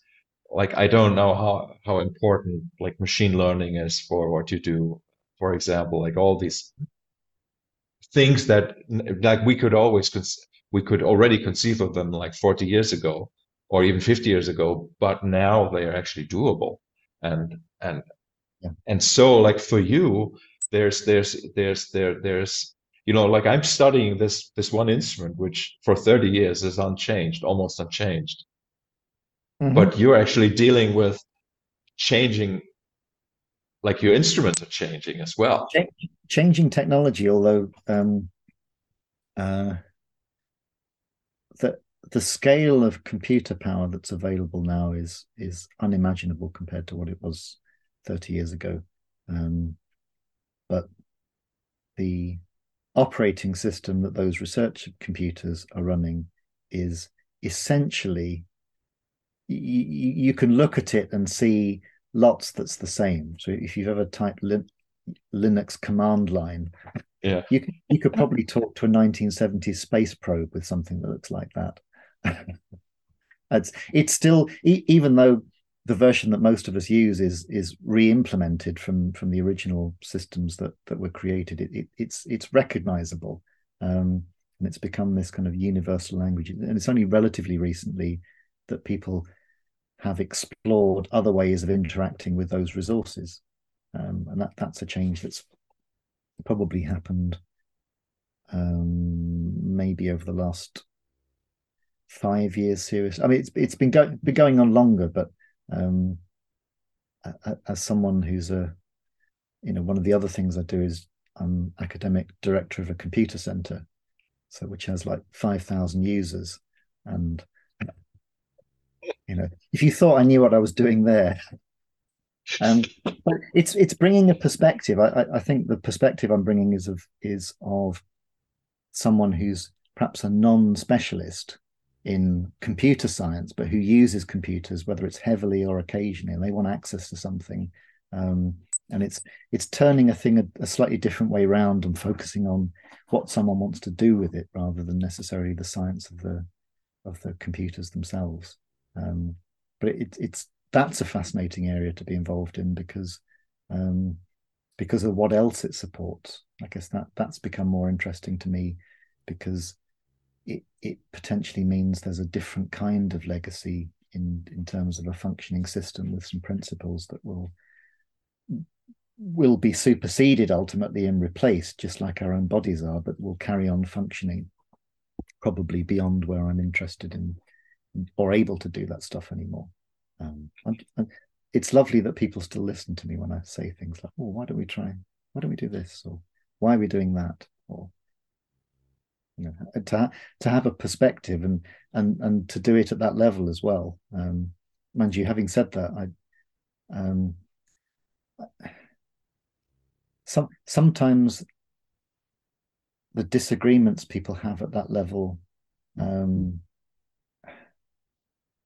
how can i how can i put this? Um you perhaps imagine that when you get to a certain level um people will have developed the skills to kind of sort things out in a reasonable way. But I think sometimes you discover that people got to that level because they're unreasonable. and and the, the way you sort things out um, change change change changes to reflect that. I mean, I like to think I can um, I can acknowledge when someone is passionate and disagrees with me, and you know maybe they're right or maybe we should find a compromise. I think um, sometimes I feel, given some of the experiences I've had, that I should go off and look at mediation or kind of um, peace settlements because there occasionally there are musical situations where that would be useful as well. Yeah, you know, I think that this uh, this magical thinking that we have as human beings, which is really not scientific at all, mm-hmm. um, but I think it's an important ingredient as far as I'm concerned, in research, because because it is where it's where new ideas lie. It's where new where the ideas lie that you then can test scientifically. Yeah. And there you may discover something that you wouldn't have thought of if you were, you know, purely in the scientific uh, mindset, let's say. And uh, and that that very much applies to bands and to music to music musical situations as well. Yeah, you know? scientific research is not scientific. Yes, humans are humans are involved.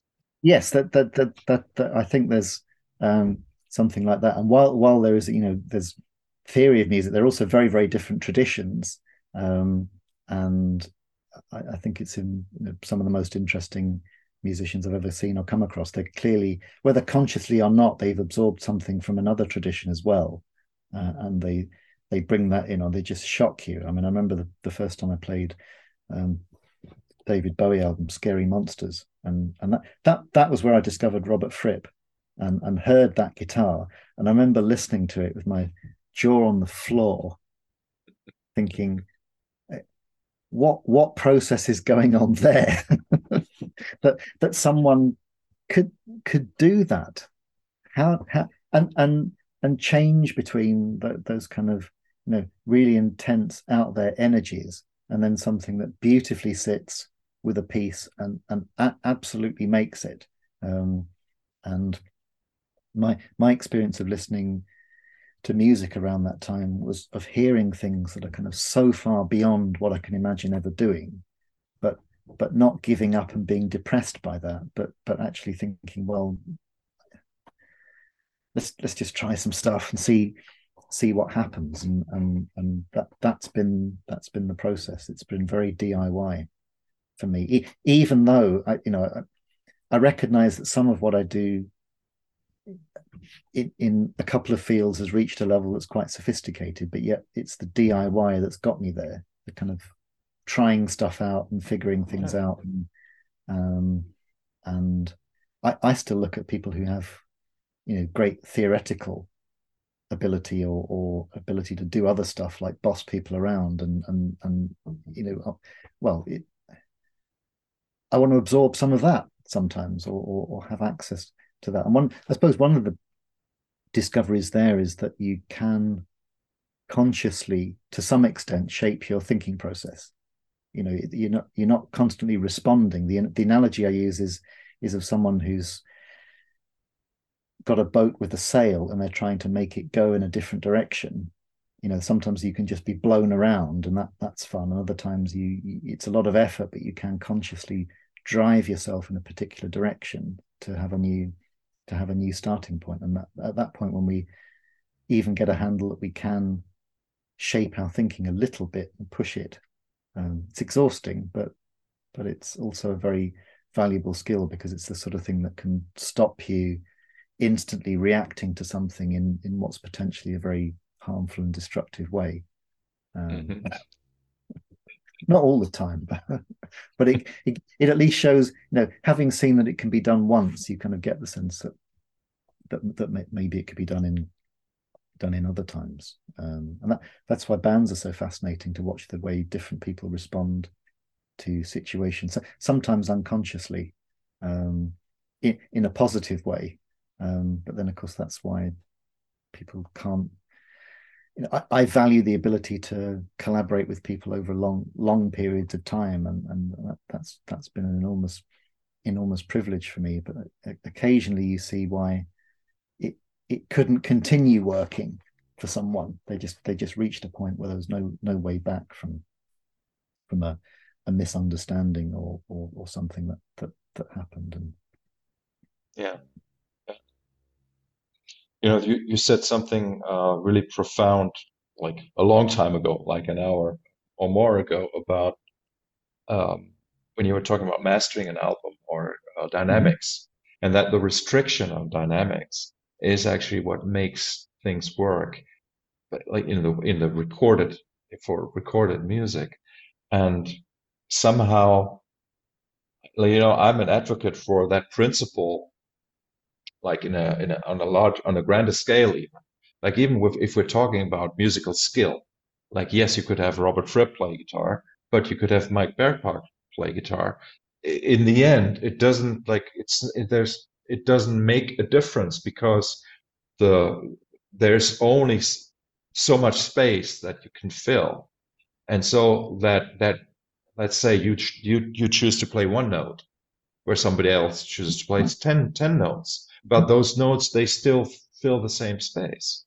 And so so there is and and so it's like this this process of compression or you could say expansion that happens with music or with any sort of art where where and i think it's it's like a function of of attention or focus or of of uh, of awareness and and so everything things that you focus on they expand and they take they take up that that space that you're making available and and that's why i've completely given up like not given up because i never wanted to but like i'm not judgmental at mm-hmm. all about the form or the the you know it i don't i don't care if you if you're a good player or not it doesn't matter like what mm-hmm. what what happens to me or what matters to me is is what i experience what I make of it. Mm-hmm. And the the connection and doing doing the right thing um, w- with with with the abilities you you you have, um, and and perhaps recognizing that working within those and finding the right thing means you you might have you, will have this different perspective, um, di- different perspective to others. Um, a, a very old friend of mine in messaged me one day not so long ago and said, I have a ticket to go and see The Damned tonight. Are you in? Mm. I thought, well, yeah, why not? Let's go. Let's go see this. um, and and it, I kind of knew it was again, you know, having not done any research, I, I, knew it was kind of vaguely significant. The old lineup was back together again, um, but uh, it re- really was eye opening actually to hear to hear some of what they did um, because mm-hmm. there are particular particular pieces that I thought I could listen to that a hundred times and it'd still be good. uh, it's just brilliant, brilliantly put together, and the the whole energy of it. And it reminded me that I that I that I loved that music at the time, up until a certain point, and sometimes it would be only the first five seconds of a song that I enjoyed. And occasionally, you know, when the voice comes in, I would think, "Oh, it's it's gone off for me now." But the energy when it came in, that's just that was just fascinating. And mm-hmm. and there are a couple of pieces they they played where that reconnected and that that whole spirit um, was was there. And I thought, you know, I really used to. It, it's somewhere in what I do that that kind of just excitement of the noise of the guitar, however much I valued um, learning about modes and and other stuff. Um, ultimately, what excited me was that that sound of the instrument, whoever it was from, whether it was the Oldfield distorted lead tone, um, or that kind of the kerrang of guitar, or sometimes a guitar when it sounds really cheap. um, it has its it has its space and its and it, it and its perspective. And I realized actually that I possibly lost a bit of that that noise in some of what I do. So maybe, maybe it's maybe it's meant to come back. Who knows? I, I, also realized the the other advantage, and that this this really is a tangent, but indulge me if you will. Um, back in the back at the time, there was this narrative that that music and some of the uh, rock music that had gone before it, they were utterly different. You know, this was a kind of year zero, a break. And and what I realized, particularly at that concert, and also something else I'd seen not so long before, is that the difference between the Damned playing Eloise uh, and Status Quo on Piledriver is a it's about the width of a cigarette paper. Um, it's it's mainly the voice and the presentation, um, and it's sped up a little bit. Mm-hmm. But you know, if you told me that at the time, I, I would have said no, no, no, that's just that's just completely wrong. If you told me that when I was 25, I would have said you're completely wrong. And now I hear it objectively. Um, and, and and that that's a different that's a very different um, perspective on things um, that was probably far more true at the time than anyone wanted to acknowledge um, you know that the the media always had this na- or still has this na- naive uh, stance towards the arts uh, in general like you know an example that i would like I'm a, I I really love New Model Army, mm-hmm. British band, and like in the '80s they were, very uh, aggressive punk, you know, uh, and and the, the main guy he loves Motown music. Like you would have no no idea that that that, that connection would exist you know but and and it would never really play a role in the media because the media would focus on on on the on the on the surface, on the expression on the surface. I wouldn't be interested in the his, history of why somebody loves music, which is really why we, even you and I, are here. You know, and that's that's really what it's about. And it's not it's not about which shape it takes. It, and as I said, it's not about like you know Mike playing one note versus the other Mike playing twelve notes. It's not it's not it's not about that at all it's not about genre it's not about it's not even about texture it's not it's not even about the noise it's about the love for music mm-hmm. or the love for creation it could be even like a wider definition uh, that's that, at least that's that's sort of like my uh, yeah my current position on that sure i think sometimes doing things, something that's really simple though can be um, while it you can strongly believe it's the right thing to do, but it, it, it it's not always well well received. I, I, remember one of the concerts I did with uh, Tim, I think, um, mm-hmm. T- Tim and Steven as No Man. Um, I, I, I picked up some sense that that at least one or two people in the audience were surprised that I was there playing guitar um, because of what I was doing because it was uh, there's one particular arrangement of a piece that um, that builds up as a very kind of very linear post rock it's in, an incredibly simple guitar part that's established where I'm essentially playing the same note, alternating mm-hmm. dynamics for at least at, at, least two minutes before any variation happens at all. Um, and that establishes that when the variation comes in, it's important. Um, and I know that at a certain point we're going to climb to a particular place, and then it really is useful to have all this ex- extra volume that you can kick in. Um, but it looks simple. Um, I'm not sure it's simple to keep that level of control. Um, but I, I, suspect there are people who think, well, you know, I've, practiced an awful lot and I can do this. Um, why am I not in that position?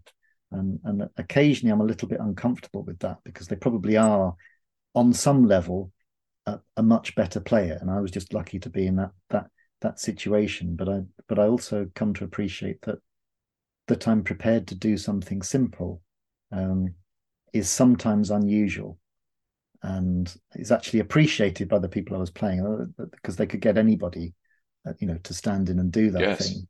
Yes. And they they chose me because I do something in a particular way um, for a time, and and and it, it, it was quite strange to become aware of that feeling. It, it was only once it happened, but um, actually another time I remember getting a getting a, a quite quite a strong heckle from the crowd uh, at a, mm-hmm. an event in Cambridge. It was an ambient music event, and I was using a, um, a Gibson Les Paul Junior that mm-hmm. I was that I got. You know, get, guess why? Because Mike used to use one. mm-hmm. fabulous, fabulous instrument. Once I'd fixed it up, um, it was a '90s one, uh, and and and over the top of this, I remember hearing someone say louder and louder, that's such a waste of a Gibson. Such a waste of a Gibson, what he's doing with it. so if I ever do a solo album, which is extremely unlikely, by the way, because I value creation so much, that's the title. waste of a Gibson. Waste um, of a Gibson. And, and it did. I mean, it, it, it, it it's no. Robert Fripp occasionally talks about in, in, interviews about the hazard of live music and and you know he's he's certainly put himself in situations that are quite quite strange or where there's even the potential for conflict. Um, and I, and I think it shows in how he's developed his approach to doing different things. He's clearly been shaped by an awful lot in in music not all of which is sitting on a chair being serene and and you know, being playing playing guitar. Um, there's there's much more than that, and it, it becomes obvious when you hear some of what he's written about the process. So, how do you respond in in that situation? I think it, it was becoming aware and trying to stay in control, and and I think I threw in some extended chords to show that I could actually play it. and then I thought, what are you doing? You know, don't don't feel the need to do that. That that that you know, go back to what you were doing because that's you know it was simple it's simple for a reason and and the complexity it's you know you shouldn't be pushed by things like that but it's uh, it, it, was quite uncomfortable to be in that situation as i remember. You know it's it's another field of study of the of the human condition to to look at the definition of success and failure and also uh, don't have the right English word here, like something like like like jealousy or like uh, like you being like somebody in the audience like being a better player and seeing and then and sort of like sort of like dreaming him or herself up on stage playing that part better than you do. It's it's kind of it's it's such a it's such a uh, warped but I think deeply human uh, way of of of dealing with one's emotions. Mm-hmm. You know, so this. You know, I think very few people are genuinely inspired by deficit. I know there are some people who make comparisons to others who can play better than them and go right i'm determined i'm going to spend hours and hours practicing i'm going to get all the help i can and that will make me a better whatever it is and they do it successfully. But I, I, have, I have a feeling that's even though that's a very common model, it's not a very common model for being successful at doing whatever it is. Uh, I think most people are much more successfully motivated by I took a step, or I can do something now that I couldn't do before. And I think that personally, I think that's so much more healthy. It certainly works better for me. I, I, recognize that occasionally I look at things and think, I wish I could just do that, or I wish I could just have that. But it, it, it's it's not how it is. It, it I, I, can be inspired by it from a distance and then do something else, um, and should perhaps be looking for what I'm supposed to be doing rather than wondering what what it is that everybody else does. Because then you get then you get lost if you are constantly chasing off for other other other stuff and then wonder where it you know what what was the connection what does it mean um, people I have a lot of respect for tend to be those who found what they're meant to be doing whatever it is uh, are you also mentoring people um well i guess this this Morleytron idea came about partly the the other joke with this Diaries of Destruction project was that I wasn't going to play on it. Um, I was just going to be the concept synthesizer. We put together this idea and then I wouldn't play on it, but then I I couldn't resist. I did a bit. Um, mm-hmm. I I felt it was it wasn't I didn't really feel it as conscious mentoring, but it was certainly shaping something and saying that I I, I value this in music. I think we should do it this way. Um, why not give it a go and see if it works for you? And um, um, I guess in science, I do a lot of a lot of mentoring, and certainly my approach to teaching has changed a lot over the last decade because I used to be a bit less confident, maybe, and thought that my responsibility was to tell things, and and and now I'm I'm I'm frustratingly the opposite. I suspect I will tell people stuff, but I also feel it, it's really important to prompt them to figure stuff out, um, because that that's the value of an inter uh, of a an individual interaction. You know, if you re- if you read a book, people have taken a lot of care over creating it, and they're telling you stuff at a certain point. Um, maybe in the background they're prompting you or slightly provoking you. Um, uh, th- this came to mind because two weeks ago we got the sad news that that that Mick Goodrick, who was guitarist but also instructor, um, passed away after a very very sudden fi- final illness, and I I had access to his book as well called The Advancing Guitarist, and the bits in there. Me too. It's it. He just came up with an amazing framework for stuff. You know, as as an instructional tool, um, it it's eccentric but brilliant because he organized things in such a way that he he saw clearly stages of development that were going to cause people problems. So he was kind of setting them up from the beginning to bypass that problem. You know, you learn chords and then you learn scales, and then no one ever necessarily gets around to telling you how they fit together in your playing. and and he developed a whole system, which in principle bypasses that. Um, mm-hmm.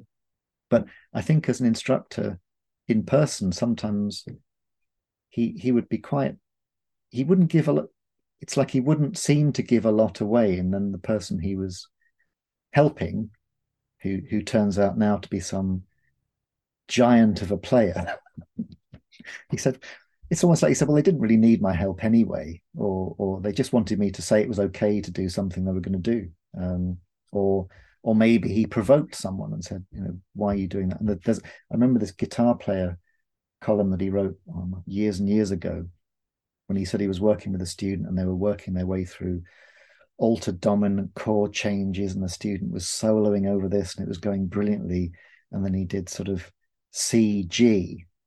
And the student went what the hell was that? What did you play? I have no idea what to do on this. And he just fell apart laughing. Um, it's that sense of provocation and helping someone to to discover. And and you might think it's really inefficient but actually it's it, it's what creates lasting value. So i think that's what i mean when i talk about talk about instruction. And, at a certain level it's recognizing that someone must find their individual voice.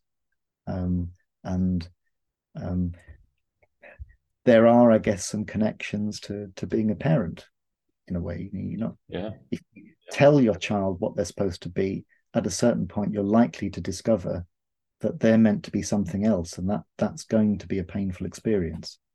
And there's enough evidence of people from the other side who, you know, perhaps had to rebel or move away to find what it was they were supposed to be because they were supposed to be something else from a certain point of view. And I've I've tried to. That's probably another reason why I'm wary of that. Um, I, I, appreciated that I, I, I was probably expected to do some things, but I did also have some freedom to mess up and try other stuff, and that that was very valuable. Um, and it meant I wasn't pushed in some direction.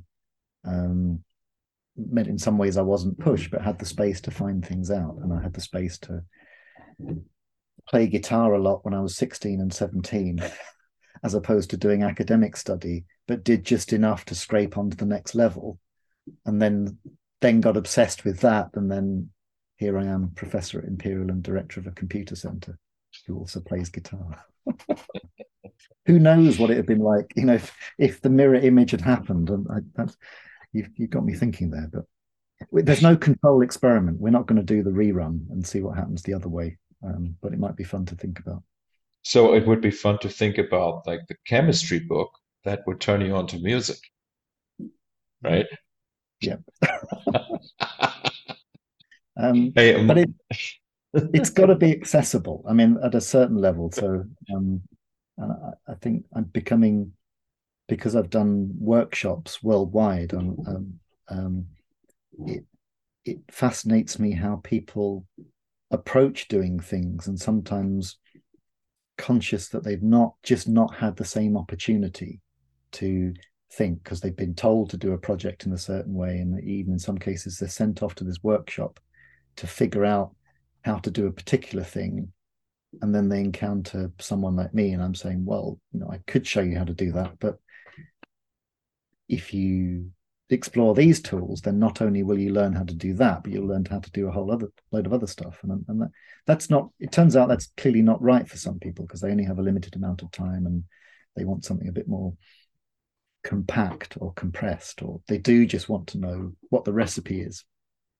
Um, yeah. I've always been keen to know what's under the recipe, and and for those people that also want to know that, I'm probably someone good to work with. Uh, for someone who just wants the recipe or they want to get it done tomorrow, I'm I'm not the person yeah. to work. And you know, like for me, the challenging aspect of being a teacher or mentor is that uh, whenever I really allow the the person working with me to learn something, I also need to be in that learning state. You know, like if I if I if I'm or you could put it otherwise, it's like I feel the pain. You know, like it's I'm I'm totally uh mm-hmm. connected with that person. And like right now I have a I have a student and I'm I have sort of like put him into a position where he's forced to learn a lot. By letting him into that position, let's say, he also skipped a few steps. Or, and mm-hmm. now like he has to kind of like learn things the hard way. And it hurts me. It actually hurts me. It's uh, and I'm I'm I'm I'm fine with that. I'm just saying, like I'm I'm I'm observing that more and more now that like the older I get, let's say, and the more uh, knowledge there is, like it's all, and I've I've always given away my always have. But but it's it's this uh, accumulation that's somehow it's always like it's always it always seems like the chunk that's taken out is bigger is a little bit bigger than you thought it would be and mm-hmm. and I, I, and i find that i find that i find that to be a good thing because like it it makes me it somehow makes me feel alive somehow like to uh to, to experience the energy exchange, let's say, rather than yeah. than just a balance uh, balance process, let's say. Yeah, it's it's not a um, it's not a transaction, or if it is one, it's not a simple one. Um, so, yeah. some some something else come comes back, and I think actually um, that's something that Mick Goodrick was very aware of. He said, you know, you, you're working with people, but I, I'm getting more from from from doing this. We're giving all this away, um, I, so you've worked with him in person? No, no, no, I, no. Uh, Jon Jon Durant did. I think I I never mm-hmm. interacted with him. It was just just through the book and through columns. Um, yeah, but it but it was enough. Um, particularly going back to some of what he wrote um, at the end of the book, which is a kind of his thinking on making the process of making music and and then kind of the fact that sometimes it's great and other times it's not, and and the perspective that at some point in the future, even some experiences that were quite or seem quite negative, you'll you'll find something in there that could only have happened at that time, and and you'll you'll appreciate it. Um, you know, the the most fascinating aspect about the advancing guitarist that book is its brevity. You know, like it's it's it's unbelievable. Like it's I don't know, I don't know, seventy pages, something like that, uh, and and it it includes it it's like the history of it's like a theory of everything somehow if you know what i mean right? Yep. it, it really is. And it's just it's just such a such a short manageable thing that you can read in three hours if you want to. Like to mm-hmm. work through it it's going to take decades but yeah, 30 years know, at least. Yes. Um, no it's yeah. But no, that that that's a lovely way of putting it. It, it it's a sketch, it's a framework, and ultimately, um, there are there are pointers to other things that you can explore as well. And I think he's quite honest that you know you you it's it's more than a lifetime's material. Um, we don't even know for sure that he worked through all of it, although I suspect that that he did. But mm-hmm. most people will will never be able to do that, and they don't they don't need to. And you could take. The page on playing on one string and develop that that for years. And and then later you appreciate that that's the thing that breaks you past position playing um, and and the limitations of that. And you pursue it up until it becomes a limitation and then you realize you've got to do the next thing and and and move on. But he's given you a way of developing your coordination and your ear at the same time. Um, yeah and and of course as he puts it there are plenty of traditions where people largely do play on one string with a accompaniment yeah. of drones. And, and yes. people have been improvising that way for thousands of years and create astonishing music. Mm-hmm. Perspective reset. So that's the. You know, it, it's a it's a theoretical work, but it's it's the organization that he did that that really deeply impresses me every time I go back to it. Yes. You know, it's it's not it's not just here are some chords, here are a few songs. Although that that's not such a bad place to start um, and and to build on. Um, I saw Guthrie Govan give a clinic once, and and he was very open about that's the fact that you know he he started learning learning songs and learning song structures, and then and then building it out outside there. And uh, turn, turns out we were both born in the same town in Essex in the United Kingdom, so I'm absolutely safe in knowing that there is a better guitarist who came from Chelmsford in the UK. So I, I'm relieved of that pressure. He can have that. he seems pretty good at handling it.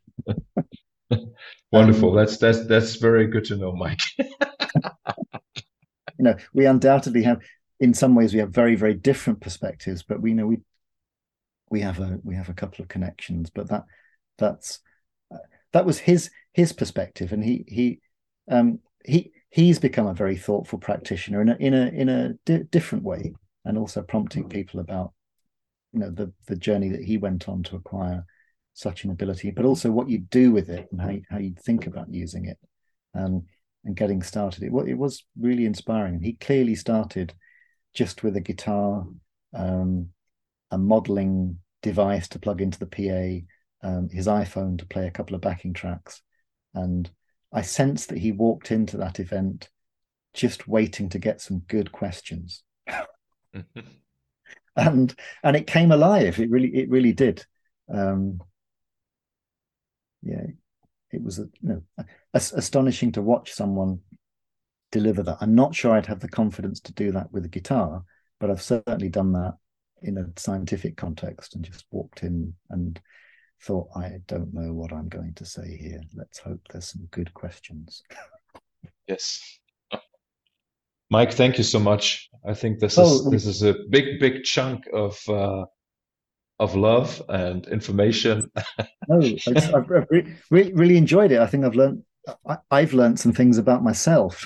it feels That's like you know, in the psychiatrist's chair, you know, you've kind of got gone into places I never um, I never expected to. But that but that that's great. And I mean, really thank you for giving the the, the time to explore like this because I think um, it, it, it's so precious um, to have this chance to to share. And even if nobody watches it, you know, I'll I'll have learned something. Uh, yeah, yeah, exactly. Uh, you know, it's it's it's the value of doing it doing it for itself. And if anybody does get any kind of in, insights to whatever, then then that that's that's lovely as well. But it's it's the discovery journey, and also it's knowing there are people out there somewhere, particular, you know, doing stuff on on on Zoom will always for me have this echo of being stuck in a place and this is the way you can interact. Um, and I know that I, I, sense, particularly in the UK, quite a, quite a few people, if they could, would just forget that COVID ever happened, uh, and and there's no there's no learning. It's just okay on to, on to the next thing. That that was a that was a something that happened, but let's pretend it didn't. Um, and I'm much more about no. I, in some ways, it was a it was an incredibly difficult time. Um, e- even if you're physically safe and financially okay, it, it's still you're processing something that you never expected to have to have to deal with, and also trying to support other people to do to do that as well. Even if you don't know what's happening, you want want to be want to be there for them. This has echoes of that, but yes, this was also the discovery of that time that we can do stuff this way and and yeah. share and connect and and that that's one of the things I take that has value. It it doesn't give me this kind of flashbacks and kind of a bad feeling. Actually, that, that was the oh no no, and, and you know that's that's that's what what musicians have always been uh, good about this this community uh, the sense of community, even if you don't have a chance to see each other. Like mm-hmm. if there's like just uh, uh, like chain tape idea, for example, mm-hmm. or um, like early internet mailing lists, uh, stuff like that. But even before that, like uh, yeah, I remember a friend of mine like sending me letters every three weeks and sending me uh, musical ideas, uh, and you know, like they it's I think we've always been good about, about this. Mm-hmm. And when once I realized at the beginning of COVID that the that I'm not going to meet my colleagues, that I'm not going to meet the audience, I uh, not consciously, but like in hindsight, I I understood that doing something like because I also did Zoom events for more people. Um, and as well as this idea to record conversations is is a way to actually keep that tradition alive of meeting uh, in Norwich or Cambridge and play, you know, play uh, experimental music together, you know, and it and it's just that, you know, and and that's also why I don't I don't literally don't care if anybody's going to watch this till the end. I do not. you know? And uh, I, I can't i can't i can't thank you enough for this. No no really really the, the it, it, it's it, it's been a pleasure and thank you for reaching out. Um, to to make contact great great to reconnect and um, you know there's much more to tell here's to the next time exactly see you again in zurich or wherever where, where yeah, exactly. Where wherever we get wherever we get the chance, it's been a huge pleasure. Exactly. And, uh, until next time. Thank, thank you, Mike. Bye for now. Bye bye. Cheers.